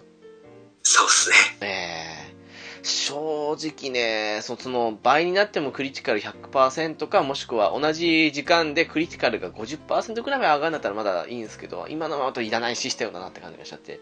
あーまあ、あれですかね。あの、デバッカーの人らが上手くなりすぎて、簡単になるのは、簡単なのはダメってことになったんですかね。あー、そうかもしんないですね。もしくはそのタイムアタックとかする人じゃないよって人が弾減らして安全に行きたいっていうためのものなのかもしれないですけど、それにしてもクリティ率低いですよね。いやー、マグナムがそんだけ弱いっていうのを考えると、ちょっと、せめてマグナムだけでも確率上げてほしいところですけどね。そうですね、素の確率が高いとか、そんな感じでもいいと思うんですけどね。マグナムだったら70%とか。うん。まあ、素の確率がどんなものなのかわかんないんで、なんとも言えないですけど、まあ弱いなっていう。そっかいや、もちろん、弱いって言っても強力な武器なんですよ。ただー。、ええただ、今までのマグナムを知ってる身としては悲しい威力だなって感じがしちゃうんで、やっぱり。そうですね。マグナムって言ったら一撃必殺ですもんね、イメージ的に。うん、そう、リッカーぐらい一発で倒したかったと思うんですけどね。そうですね。もう、ぶっちゃけ弾余りましたもんね。うん。難易度が高くなければ。そうでしょ？うん。うん。今回も弾割と余り気味なんですけども、まあ、レオン編、これといって武器がないんで、もう最後のスーパータイラントなんかはもうマグナムぶっ放したんですけど、なかなか死なないっていうね。あれ、確かプレステだと、2、3発撃てばなんとか、なんかイベントシーンにええ出てくるって感じだったような気がするんですけど、2、3発は言い過ぎかな。でも5発撃てば多分、余裕でイベントを進みましたけどね。よく考えたらそんなもんで倒せてしまったら難易度簡単すぎるとは思うんだと思ったんですけど、ああ、まあ、まあ、そうっすね。イベント戦闘みたいな感じで思ってましたもんね、最初。うーん。うん。弱いなと。まあ、今回もね、相変わらずロケットランチャーがどっかともなく降ってくるんですけど、ああ、あの、エイダではないんですかね。ああ、もう、その辺の、楽しみにしてた方がいいですかね。そうですね、その辺の方なんですけども。まあ、みんな知ってるじゃん。フレーズですよ、もう。そうですね。あとはちょっと、エイダの、うん、はいさ最後も、ちょっと、あれ、こんなんだったっけ？っていうふうに思う感じに変わってたかなっていうのは、まあ、お楽しみにした方がいいんですかね。ええあの、プレステの時の、えいだではなかったですね。ー なるほど。あれ、そうだったっけ？と思って。あとはなんか、ですね、裏だったら、バコーンってぶつかってですよね。裏があんまり記憶ないんですよね。どうだったっけなって。ああ、裏は、あの、あ、えっと、プレステ4のリメイク版の方ですか？えいえ、オリジナルの方の。あ、オリジナルは、あの、タイラントに叩きつけられて。ああ、やっぱ違いますもん。そうです、そうですよね。確かね。うん。そうです、そうです。その辺も全部変わっているという感じで。ああ、これは楽しみにしてほしいですね。やっぱあのシーンが、一、二を争う名シーンじゃ名シーンですね。そうっすね。あとは、シェリーと、あとエイダを操作するパートが増えた。おおあ、なんか、それは動画で見ましたね、ちょろっと。シェリー、えらい操作、なんか、難しく見えたんですけど。そうでもないかなっていう、なんか、しゃがむコマンドができた以外はほとんど同じですね。しゃがむはプレステはできなかったっすよね、確か。あれは4からっすもんね。確か、シェリーパートって、オリジナルありましたっけ？あっても、あったと、すけどね。あってもた、、た、ちょろっと。確かちょろっと、なんか、あの、中でって感じでしたよね。ええで、あの、ほら、ゾンビの攻撃を受けないんですよ、ほとんど。走り回ってると。そうそうそうそうそうですよねで全部、ゲロされるっていう。走り回るとみんなにゲロされるっていう。そうですよね。あの、今回、孤児院なんですよ。おー、全然違いますね。全然違う場所なんですよ。うん。とか、エイダもちょっと特殊な装置を使ってあれこれみたいな感じなんで、その辺は違う点かなと思うので、はい。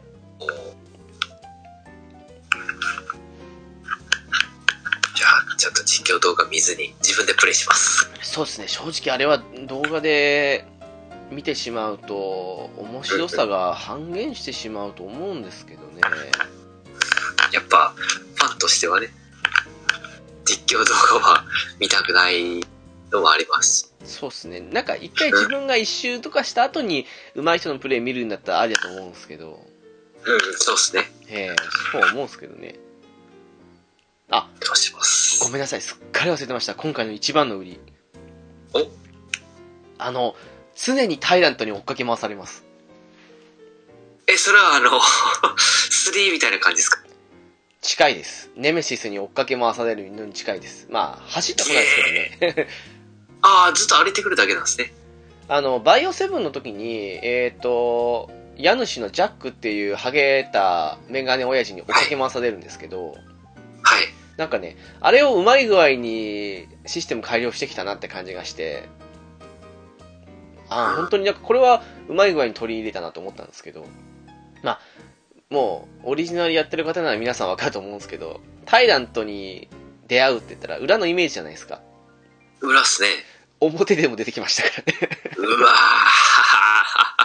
それ怖すぎるやろ。いや、ほんと怖かったですよ。表の装備整ってない状態からも、パッと出てくるんですね。一応、表は若干の猶予あります。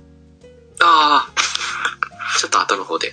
そうですね。一回け、えっ、と、警察署出て、出てっていうか、地下行って、とかっていう ところまではまだ出てきてない。また、戻ってきた後からかな、多分。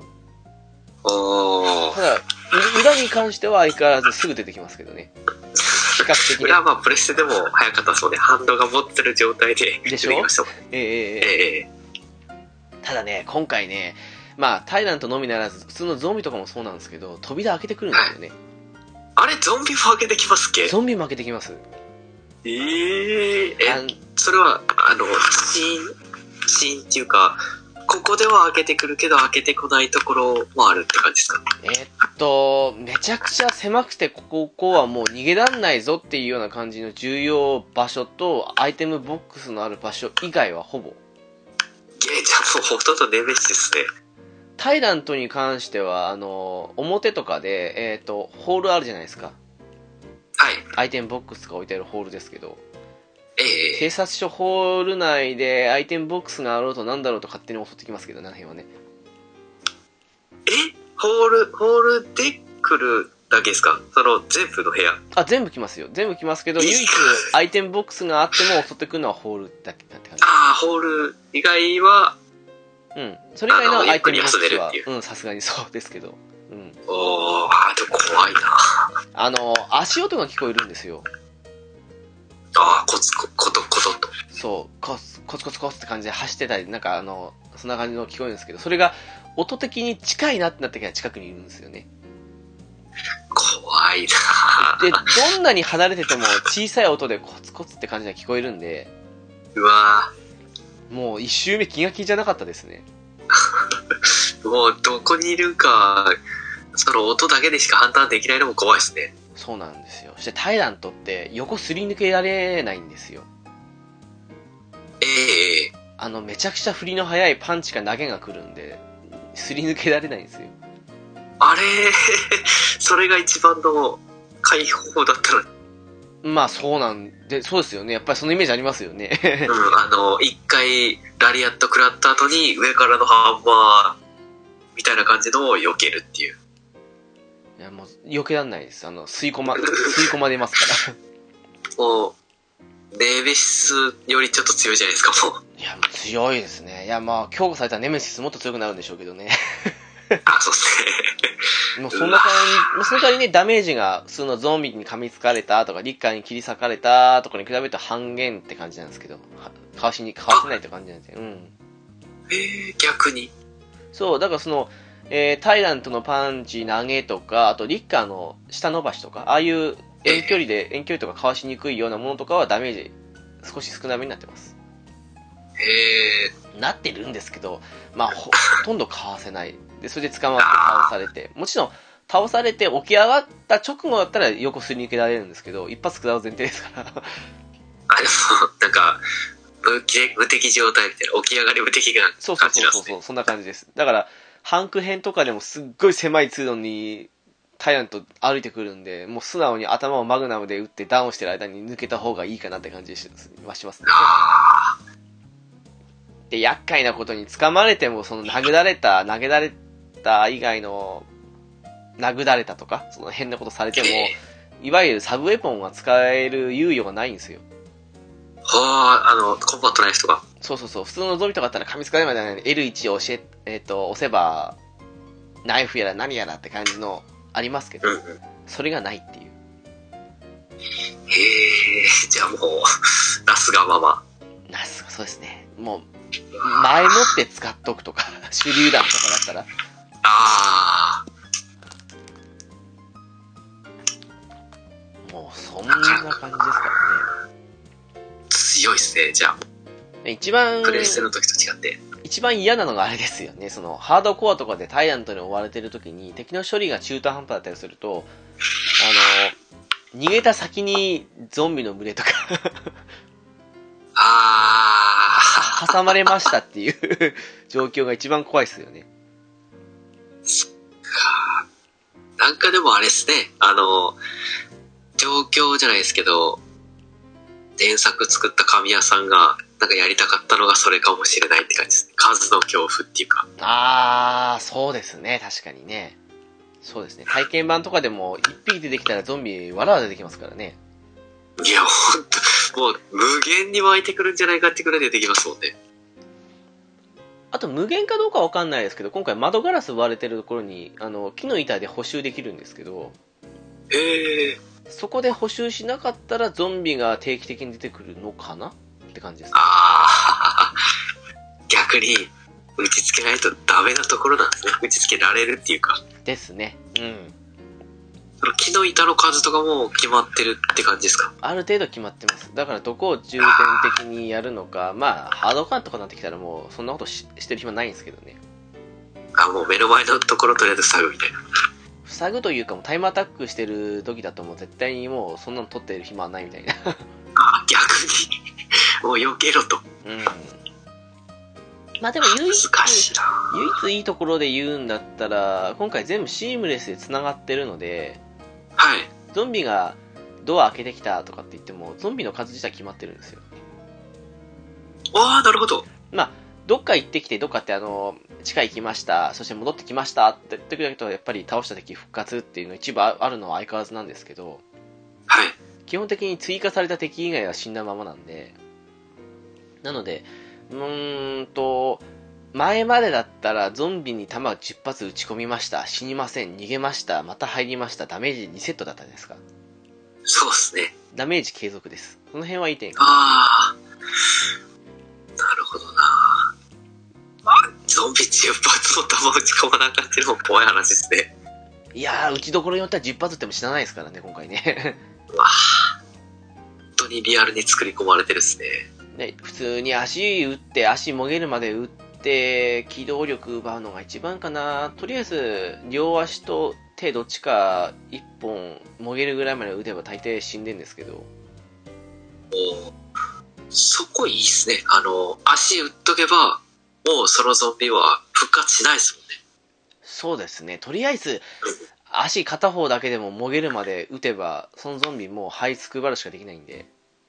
なるほど。そうなると、うん、そこにいることを分からずに突進しない限りはかわしやすいんで。そこはいい点かなっていう。そっか。前作はあれですもんね。あれってだから足打ったら寝そべるんでしたっけ？画面切り替えたら消えるんでしたっけ？あんまりもう覚えてないですよね。あそこは覚えてないですね。ちょっと。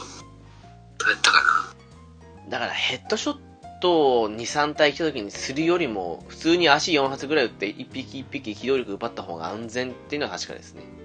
そうか。まあ、クリティカル率が低いで確実な方を選ぶとしたらそっちになりますね。そうですね、あれ、2、3体同時に来てて、頭だけ打ってたら確実に1、2体に噛みつかれる、あの、よく 原作で死んでいく皆さんと同じ結末になると思うんで。そうですね。確かかなっていうね。か。ああ、やりごたえある感じです。もう完全になんか海外向けに作ったんじゃねえかっていうぐらいです。さそれはなんかありますね、やっぱりね。うん。いや、でも、なんでしょうね。やっぱり、改めて思うのは、警察署内が一番面白いなっていう。あ、やっぱり。うん。そう思います。なんか警察署内だけだったら何周でもできちゃうなって感じには面白く感じましたね、やっぱりね。あの怖い警察署と思っちゃいますけどね。いやー、なんでしちょうねと慣れると。一個一個の部屋を潰していくのはやっぱバイオのた醍醐味というか、最近のバイオはシューティングゲーム化してましたけど、感じがしましたからね。うん。そっかなんかバイオやってて、久しぶりに怖くてちょっとやりたくないなと思っちゃうぐらい、難しいし怖いなと思ってたんですけど。慣れるとね、意外とバイオですよ。セブンほど怖くはなかったですね。ああ、もうセブンあれですもんね。怖がらせるためのゲームですもんね。かなっていうね。まあ、セブンもやってれば普通にバイオなんですけどね、後半とか特に。ええただ、うーん、セブンほどでもない、まあ、タイラントに常に動き回されるのは精神衛生上あんまり良くなかったですけどね。いや、怖いっす、それ。完全に怖いっすわ、もう。一回、目の前のドア開けたらいきなりで即投げない時にはびっくりしましたからね。おー、え、それは、不可避ですか回避は？あ、できないです、できないです。わあ。サブウェポン反撃なんていう隙を与えないですからね、あの男は。ああ、恐ろしさが増したっすね。タイラント、本当に。うん、でも、あれはいいシステムだったなとは思います。ちょっとリッカーが強すぎるのはどうかと思うんですけど、あとゾンビももう1、2発ぐらい耐久打たなくてもいいぐらい減らしてもいいんじゃないかとも思ったりはするんですけど、ただ、うん、総合的に見て素晴らしい出来じゃないかなと。やっぱ、あっち側向けやな、完全に難易度は。難しいのに、こんなに立ち向かっていくゲームになってますね。最近だと珍しいですよね。ゲーム的に。そうですよね、確かに。結構無双できちゃいますからね、最近のゲーム。そうですね。もう、バイオでも弾があれば、とりあえず敵は投げ倒せましたもんね。シックスとか。あんな足一発打ってパンチしたら倒せるなんてゾンビじゃないですからね、今回。そうですね。格闘ゲームみたいになってますもんね、本当に。あれはあれで。あれはあれで面白いですけどね。あれとは別の、やっぱバイオダスターって感じで作ってほしいとも思いますからね。そうですね。まあ、アクションゲームとシューティングゲーム化してましたもんね。そう、なので、5あたりからは。今回はその辺のアクション要素がそんなないので、さっき言ったように、本当立ち回りさえ分かってれば、あの、なんだろう、コントローラーを手元見ないとできないよっていうぐらいの不慣れな方でなければ、誰でも S 段とかいけると思うんで、慣れたら本当に。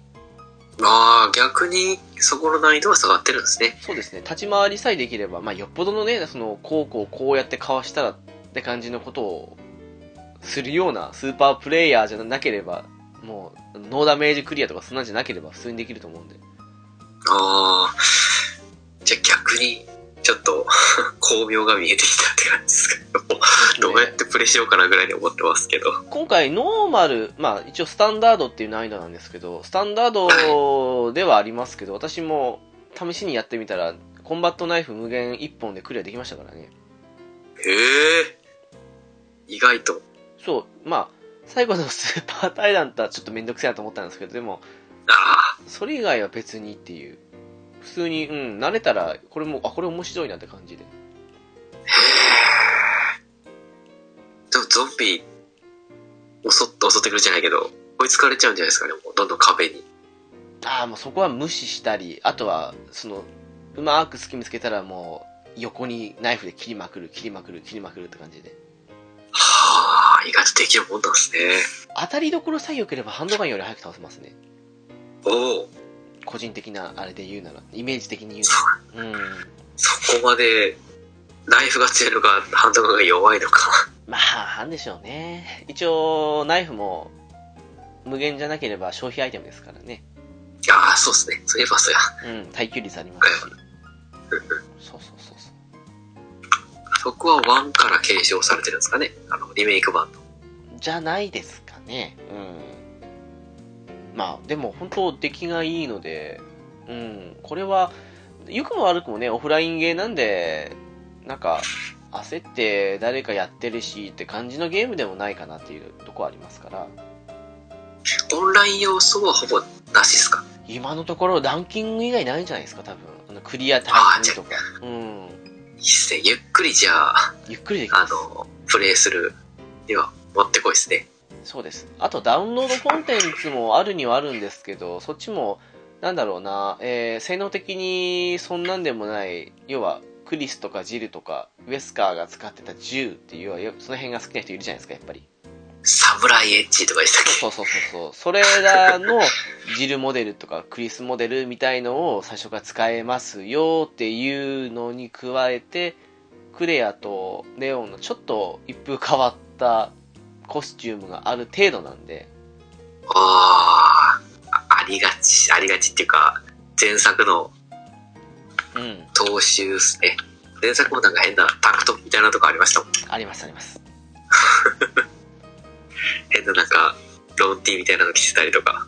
ただ今回意外と最初から持ってるコスチュームだけでもいいの多いんで、いいのっていうかまあそんな感じなんで、うん。最初にコスチューム変えられるんですか？コスチュームは手にさえして、クリアとかも必要だかもしれないですけど、そうしたらあとはもう、なんだ、全部そのコスチュームで行ったりはできます。あーオフラインで手に入れたやつって感じですかね？そうですそうで、すクリアした後。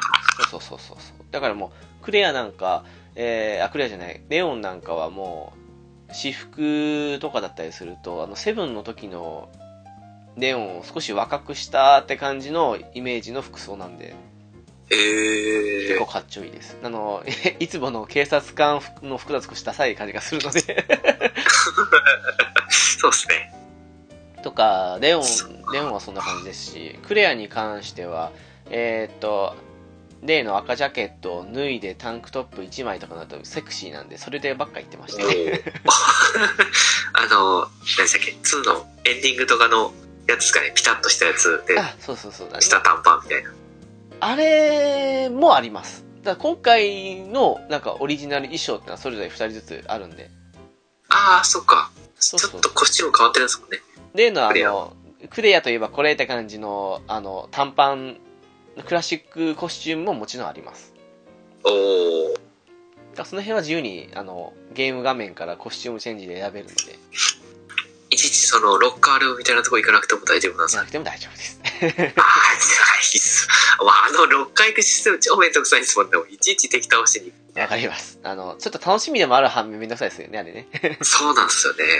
特にワンの時とかはもう、毎回毎回その、襲ってくるゾンビが横にいてうざかったんで。うざかったですね。はいあの、後いやずさりをしてから。ね。そうそうそうそうそうそうそうそう。本当に。いや。ー、それは助かるな。メニュー画面で変えていけるのがいいな。その辺はやっぱ今仕様ですね。うん。いいっすね。絶対、絶対そ、っちの方がいいっすよ、もう本当に。いや、でもね、今回ね、あの、やってたらね、最初はまあパッケージの絵を見たら正直、皆さん言ってる、なんかクレアがブスになったみたいな感じの言う意見もわかんなくはなかったんですけど、ええいざやってみてると、全然美人って感じで良かったんですけどね。リアルに寄せて、写真とかで見るとブサイクやけどっていう感じじゃないですかね。かもしれないですね。パッケージだと確かに、うんとは思ったり最初したんですけど、それやってみると可愛いですよ、やっぱり。やっぱりあの。今回モデルを使ったみたいですからね、現実のね。ああ、クレアの顔に似てる人を使ってるんですね、ちゃんと。似てる人を使ったのか、なんか、そ開発陣が思う、この人がいいんじゃないのから寄せたのかわかんないですけど、一応モデルがいるらしく、はい。その辺調べたら結構簡単に出てきますけど、本人美人だなと思いましたけどね。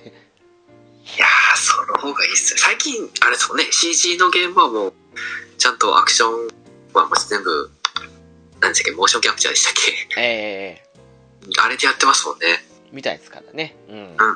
絶対、モデルの人、そう。あれですね。うん、ダ使った方がいいですもんね。なんだろう、ダークサイドクロニクルかなんかの時のクレアが一番可愛いって言ってる人もいる気持ちも、まあ、あれはあれで、アニメ寄りと、アニメ寄りっていうか、なんか、うん、旧バイオ寄りな感じの、ああいう絵の中では確かに可愛いクレアと思うんですけど、なんか、リアル寄りな中で言うんだったら、今回のクレアも十分すぎるぐらい可愛いんじゃないかなというふうに思うんで、あれか、エイダとかも綺麗でした。エイダも綺麗でしたね。はい。ああ、じゃあもう、僕なしっすね。まあ、あの、誰でしたっけ、あの、ウィリアム・バーキンの嫁で、シェリーのお母さんが、ムービーでちょっと綺麗だなと。あー、今回は、なんか年相応なおばさんと言ったら殺されますかね。あれ、なんか勘違いやったんかな。なんか、あ、出てきたと思って。あと、まあ、シェリーも、ちょっと幼さ寄りにしてるからか、可愛いというような感じではないかなっていう感じはしますけど。ああ。まあ、シェリーはもうあれかな。もう、ネオには持ってもらえればそんでいいかな。クレアと。うんかなっていうところですかね。うん。まあ、なるほど。うん、そんな感じですね。いやー、やりたいっすね、やっぱ。面白いですね、やっぱりね。うん。うん。面白い、面白いって聞いたらもう、バイオはやっぱやらなきゃいけないっすね。あれ、品数的な問題だともわかんないですけど、ゲオとか行くと、今はどっちも同じなんですけど、通常版より Z 指定の方が値段、買い取り価格高高かったんですえよ、ね。ー、うん。で、キングダムハーツの方がその2つより安いっていう。えー、本当っすか？うん。みたいなとこみたいですけどね。はい。血が面白いからみんな売らないのか、うん。それとも、めちゃくちゃ売れてるから安いのか。まあ、キングダムハーツに関しては、ね、前作とかのシナリオをちゃんと把握しないとついていけないですからね。いや、そう。それが一番もう怖くて。一応、国内の売り上げだと、バイオの倍ぐらい売れたみたいですけどね。あ、やっぱそうなんですね。でも、売れてるんですね。まあでも、前まで100万枚来たのが、まあ初週とはいえ60万ぐらいでしたからね。まあ下がってはいるのかもしれないですけど。あ、そっか、ゲーム離れが進んでるかな。ただ世界的なもので言うと、キングダムハーツはちょっとわかりませんけど、バイオ2、今回リメイクのやつは300万本突破したとかって最初見たんで、結構売れてるんじゃないですか。リメイク版結構いい感じですね。は。うん、そう思います。ただ、海外版の方がやりたいかなと今思ってますけどね。日本版と海外版だとやっぱ、ちょっと違うんですか？表違い現が。ますね。Z 指定で買ってやったんですけど、あの、えもちろん足とか打ち続けると足もげたりするんですけど、もげた部分とかちょっと黒くなってもげただけって感じなんですけど、一応海外版の方を見たんですよ。動画で。はい。そしたら、はい。一応海外版、えっ、と、海外版とか言っても、音声日本語版とかで食べたりするんで、ほとんど変わんない感じにできるっぽいんですけど、もう内臓出まくりとか、胴体離れとか、脳みそドバーって感じだったりするんで、もう、リアルですね。えー、なんかそっちの方がいいなっていう。そうですね。やっぱ、どこまでもリアルを突き詰めたくなりますよね、やっぱり。そうっすね。やっぱり脳みそと内臓はドバーって出た方がいいじゃないですか。そうですね。やってるって感じはありますね。絶対子供には見せられなくなりますけど。ですよね。うんうん。まあ、そんなとこもあるんでね、ちょっと、今、Z 版を手放して、海外版やってみようかなーって思いつつ、ちょっとダウンロードのコンテンツ来るんで、ゴーストサバイバーズやってからでもいいかなーとかいろいろ思ったりしてるんですけど、ゴーストサバイバーズはとりあえず、気になるっすね。そうですね。まあどうどういう風だ？そうそうそう、市長の娘どうやれって感じがしるんですけど。あんま。え、出てきました？なんか死体だけ出てきませんでした？そうですよ。プレステ、プレステバージョンだと。でしたよね。あの、剥製にしたりとか危険発言があったりなかったり。そうそうそう。うーん、どういう風な感じでプレイできるかなと。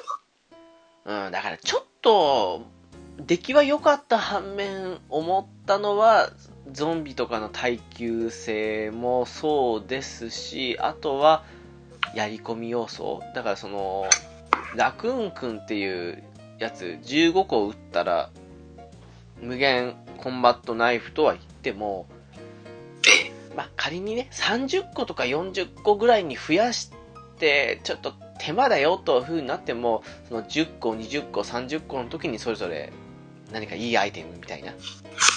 小さなメダル的な感じでちょっとやりたかった。そうそうそう、そんな感じでもよかったんじゃないのとか、あと、なんだろうな、バイオセブンのいいところって、その、低い難易度から、その、どうにかしてっても、要は、一番難易度高いのに持ち込めたりしたんですよね。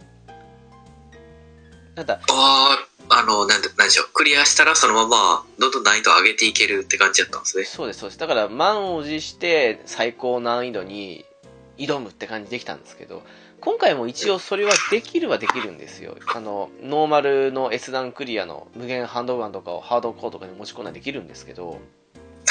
ただ、えーっとね、その無限ロケットランチャーと無限ガトリングガンミニガンですけど、とかを取るためには無限弾使っちゃダメっていう制限あるんですよ。うわー、まあ、まあ、バイオ2の時もそんな制限ありましたね。うん。ただ、救急スプレーの使用回数とか今回ないんですけど、ただ、あれ？ありましたっけ？前回は。確かあったと思いますよ。使わなかったですからね。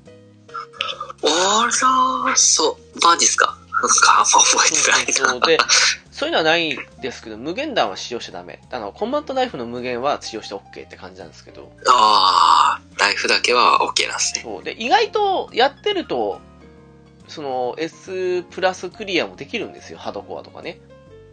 すごいですね。できるんですけど、やっぱりその、できないってやっぱり思う人もいるじゃないですか。もしくは、その、やるともできるのかもしれないですけど、その、踏み込むだけの勇気が湧かないという人もいると思うんで。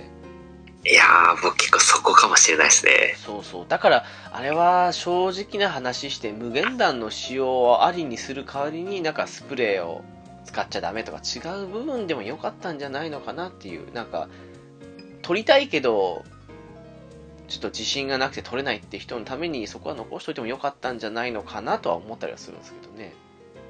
まあ、そうっすね。無限弾使えたらだいぶ精神的ストレスは減りますからそね。うでしょう。だからどうしても S プラスで無限ロケットランチャー、無限ミニガン、特に無限ロケットランチャーなんてバイオをやってる人、特に古いバイオやってる人からしたらやっぱり取りたい目標じゃないですか。そうっすね。あれを取って、一段落って感じですね。そうそうそうそう。だから、もちろんね、それを取るために何回も上手くなってやってくださいっていうのが昔のゲームながらですけど、最近のゲームってことを考えると、そこはちょっと無限弾の使用ありとか、それぐらいにしても良かったんじゃないのかなとは思いますね。まあ、そうっす。どっちかというとやり込み要素にしてほしいところですね。うんそういう縛りは。正直無限ハンドガン1本あっても、スピードアタック数になったハードコアじゃあんまり役に立たないんで、あそう、それでどうにか苦労して、なんだろう、普通の S クリアして、無限サブマシンガン手に入れた上で S プラスに挑みますよとかでもよかったんじゃないのかなっていう、そういう段取りというか、階段上り的な感じの部分がセブンの時はうまくできてたんで、今回ちょっと、あ。う。うん最後の S プラスに関しては、はしごを外された感じかなっていう雰囲気は自分の中。で、うん、そこは少しもう少しやり込み要素的にうまくできたんじゃないのかなと思いますけど。うん。なんすかね、開発陣が好きすぎるのが 全面に出てる感じですかね。なんですかね。うん。もっと原点が。うん、まあ普通にセーブ回数、緊急スプレーの 回数制限だけでも良かったんじゃないのかなとは思うんですけど。うん。昔と違ってみんな忙しいですからね、子供も。そうそうそうそなかなかできないと思うんですけどね、そこまでは。う。ま根詰めてやらないと。あ、裏とかだったらね、2時間クリアで S プラスって考えても、まあ、3回セーブできたとしても、まあ、40分、40分、40分ぐらいとかで感じで、やったりしても、まあ、うん、1回失敗しても40分とかからやり直しか、みたいな感じもあるするんですけど。一応、ハードコア以外のノーマル、イージーだと、えっと、オートセーブ機能ついてるんで、ボス戦でやられてもすぐコンティニューでボス戦から始められます。ああ、でちゃんと時間も戻るんですかね？時間だけが戻らないっていう。だから、スピードクリアをしてる人からすると、やっぱりロードし直すことになることもあるんですけど、例えばノーマル S クリアだとハンドガンなんで、ただ、ノーマルの S クリアだとそんなに時間的に余裕ないってことは絶対ないんで。ボスで何回か死んだとしても、もう特に問題ないかなって感じは思うんでね。はい。ああ、なるほど。まあでもオートセーブいいっすね。その機能はめちゃくちゃ欲しいですもんね。毎回そこでセーブしたとこまで戻されるのはしんどいっすわ。で、警察署内で、あの、オートセーブのマークが出るってことは、近くにタイラントがいるっていう証拠してもありますから。あれ？なるほどな。決戦は近いぞってことで、ごめんなさい、今ちょっとマイクが。あのー、あれですかね。あのー、タイラントがやっぱ、何でしょう。ラスボスっていう形で考えるとして、弾を残して、おけるんですかね、最後まで。リッカーとかそういう強いのがいる状態で。うーんと、タイラントにだけ関して言うなら、確かね、弾なくても勝てます。タイラントに弾出して勝つんですか？あの、さ一番最後のスーパータイラントですよね。はいはいはい。ロケットランチャーですよね。。あれは時間経過でロケットランチャー降ってくるんで、ああ、そうなんですね。まあ一応ダメージ与えたらその分早まるとは思うんですけど、なんか私はやってないですけど、書き込み見てると、えっ、と、弾なくて困った人、ぐるぐる逃げ回ってるだけでロケ弾降ってきたって言ってたんで、じゃあ、あ救済措置みたいな感じになってるんですね。じゃないですかね。一応、クレア編の方は、えっ、と、直前にミニガン拾えるんで、それでなんとか対応できるんじゃないかなと。ああ、ミニガンなくなってもちゃんと降ってくるんですかね。いや、あっちは普通に倒す、だその代わりクレア編は武器豊富ですからね。ああ、なるほど。ね、自分で倒せと。ミニガンも、そうですね、ミニガンも最初が300発入ってるんで、まあ、うん、あの、ハードコアとかでなければ普通に倒せるんじゃないですかね。なるほど。あれですかね、あの、ヘリコプターから、テイクですって渡してくるんですかね、やっぱ。今回ヘリコプター出てこないですね。ああ、そうなんですね。そうです、そうです。またちょっと仕様が変わってますな、ムービーの。なんかでも結構細かい点が変わってはいますね。もうオリジナルがなんせ20年ぐらいやってないところもあるんで、ちょっと曖昧とこありますけど、それでもね、うん。結構いいんじゃないかなと。あ、こんなだったっけ？みたいな。あと、今でこそもう全部頭に入っちゃいましたけど、最初やってると、これオリジナルのどこの場所だろうっていうふうに思ったりすることもありましたし。ああ、いや、変えられてますよね。変えられてます。うん。あの、シャッターとかなかったし、警察署に。そうでしたね。うんうんうん。うんうんうん。なんかホール全体的にちょっと狭く感じるんですよね。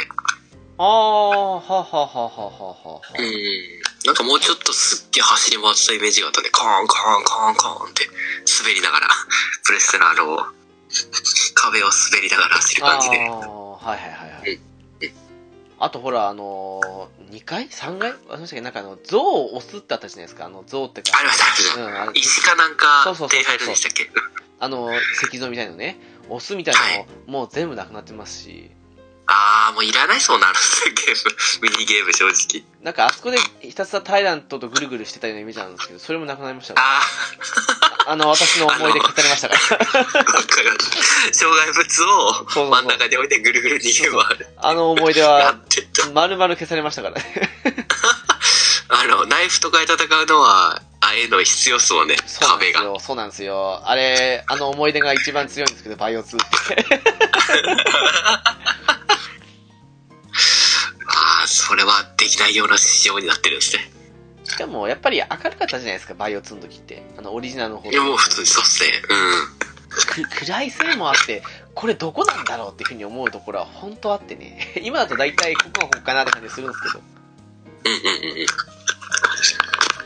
なんか、あの、全体的に、あの、配置が変更になってたりとかするで、同じ場所でもどこかわからんっすよね。わかんなかったですね、本当ね。うん。あと流れもちょっとね。あ、そうそうそう、流れが違いますからね、やっぱりね。うんうん。最初だと、あれですもんね。あの、誰や？刑事、あの、鼻から血流してる刑事。黒人の。マービンですね。バーそうそうバービンとかも、あの、部屋に入ったら、うーって言ってて、助けに行くんですもんね。部屋入らずにホールでも出会いましたもんね。そうそうそうそ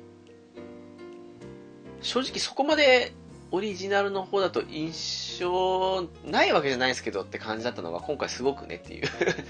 うん。あの、何でしょう、最初の方の出会い方でだいぶ印象付けられますよね。最、最初だって、最初じゃないな。あの、プレステの方のは、閉じてゾンビになっちゃうじゃないですか。ええええマービンが。あん、誰やろこの人って思いましたもんね。こなんでこの人、ゾンビに変身してるけど、誰これと思ったけど、よくよく考えると、ああ、最初会った人かと。まあ、一応ゾンビ化するのは同じなんですけど、ただ、ゾンビ化した時とかに、えっ、と、おも表とかだと、その、ああ、どうしてだって感じのことを言うんですよ。ああ、やっぱそれ大事っすよね。ただ、裏だと、こいつ誰だろうって感じで倒しちゃうんですけどね。あ あ、まあそれはもう、あれと一緒ですね。プレステの時と一緒ですね。ええそこは同じなんですけどね。普通に転がってるっていうそこら辺に。そうです、そうです。ああ、それは仕方ないっすよね。あとはなんだろうなそうですね。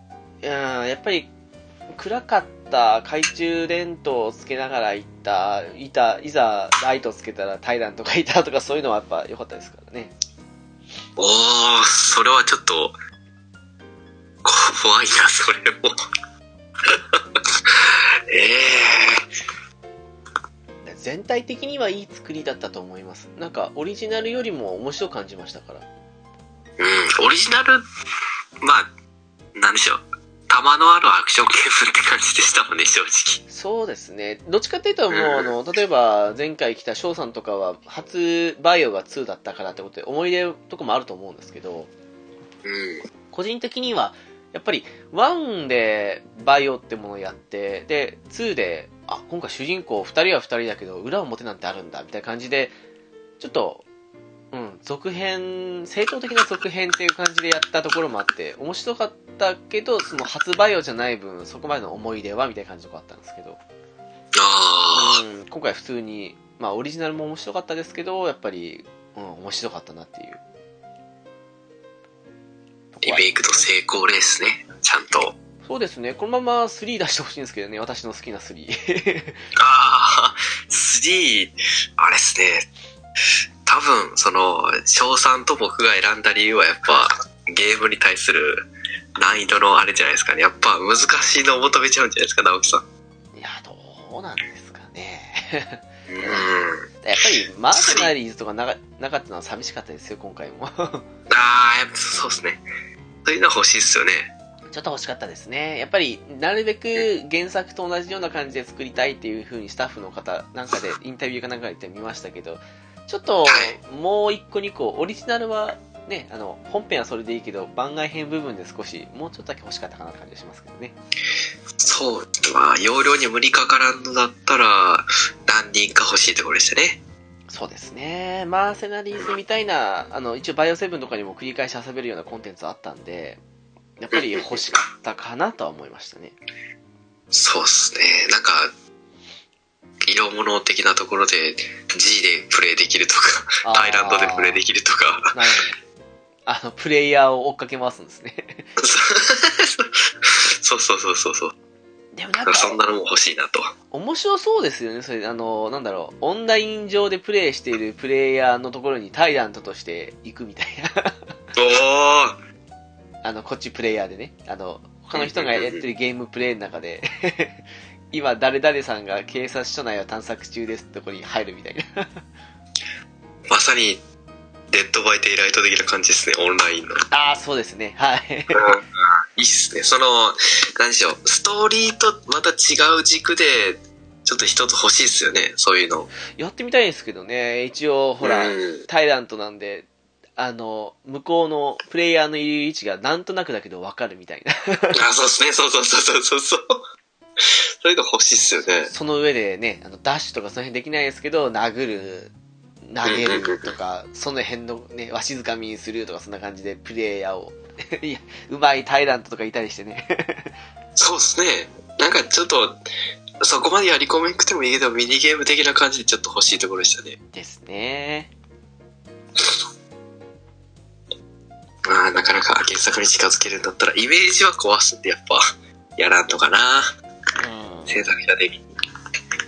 今回のゴーストサバイバーズだけで終われたのかわかんないですけどね、もう何個か欲しい感じはするんですけどね。そうですね。ないんかなまあ、キャラクター少ないっすね、よく考えたら。よく考えたら少ないっすね、キャラクタよく考えたら少ないですね。ー。うん。あんまり、そんなに使えるキャラクターがいないっていう感じですかね。言っちゃなんですけど、主人公2人、それぞれの出てくるエイダ、シェリー2人、それに、ね、バーキン夫妻、2人でどうにかなったりしますからね、意外とね。そうですね。あの、誰でしょうなんか、記者みたいなやつも出ます、出ます、出ます。ああ、あの人と、まあ、市長とかは出るとして、あー警察署長と記者が、まあ、8人しかいないかな、そしたら。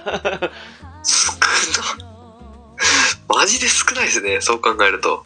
いや、まあ、ハンクとかあの辺特殊部隊も裏で暗躍してたりはしますけど、まあ、そうですね。うん8人。表で出てこない。表に出てこないですもんね。8人ですけど、片方だけ見たらね、4人プラス、クレア、オア、レオンで5人ぐらいっていう。いや、ほんとっすね。ああ、まあまあ、そそう考えると、出せるか何も。そうっすね。そっか。うん、そう思います。な、なるべく、こっち路線の一人楽しめるようなバイオプラス、ちょっと、うんうん5、6で培ってきたような、その、複数人で遊べるバイオも別で出して、別路線で出してくれたらいいかなとは思いますよね。そうっすね。もう、なんでしょう。やるとしたら兵士、自分が兵士になって、ゾンビと戦うとか、そんなゲームになってきちゃうですよね。モブになって戦うぐらいのゲームしかあならん。ーオペレーションラクーンシティですか？あ んな感じで、あんな感じでも。あ、一個で出るでもう出んか。あの、あのクソゲーと。あと、なんだっけ、えっと、最近出たアンブレラコアでしたっけはいはいはいめちゃくちゃはい。評判悪かったやつですけど。あれは、プレイする必要ないですね。あの辺は、なんか海外製、海外のスタッフが作ったとか、そんな感じの話もありましたけど、やっぱ出来悪かったですね。ああ、愛がないですね、もう。ニベレーションシリーズとナンバリングでもいいと思うんですけど、ああ、いいっすね。キャラクター多いですもんね、あっちは。多いです。うんうん。そろそろレベッカ出してもいいんじゃないかと。ああ、いいっすね、いいっすね。レベッカ欲しいところですね。そう思います。いやー、ちょっと、買ったら報告っすね、また。僕の方でも。そうですね、これはなんか、空いた時で全然いけるオフラインゲームなんでね。はい。そうっすね、今、まあまあ特に欲しいのはないじゃないんで、ちょっと安くなったら買おうかな。値段今のままやって高いんで。まあ、グロさ的に考えると、通常版か Z 版かって感じですからね。Z 版もそんなにほどグロくはないですけどね。あんまり黒いと今度、なんでしょうね。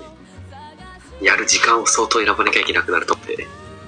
あ、でも結構控えめですよ、日本の Z 版って。ああ、じゃあ問題ないですかね。普通になんか、なんでしょう。普通のゾンビゲーっていう感じで。ちょっと通常版がどんなもんかわかんないですけど、せいぜい足打って足吹っ飛ぶ、頭打って頭が真っ黒になるって感じですかっ飛んだ足とかだあって真っ黒になってるんで、もう何が何だかわかんないですからね。あ、もうやっぱ、表現の限界ですね、そこが。そうですね。ちょっとその辺残念なんですけどね、ソニーのせいでね。あね。何でしたっけこれは。なんかソニーの規制が強すぎるらしいですよ。えー、あ、自分の出してるゲームであまりうん。やや起こすなと。まあ、もともと結構厳しいところはありましたけどね。で、プレステ3の時にあんまりプレステ3が売れなくて、規制をちょっと緩めて、そこからまた PS4 今、すごく売れてるんで、規制を強めたんじゃないかなんて言ってる人いましたけど。あろくでもないことするなと思うんですけどね。ー そんな規制はいらないですけどね。別にソニーが叩かれるわけじゃないし。めんどくさい会社だと思うんですけど。独壇場になってんのがもう仕方ないっちゃ仕方ないところですよね。そうっすね。うん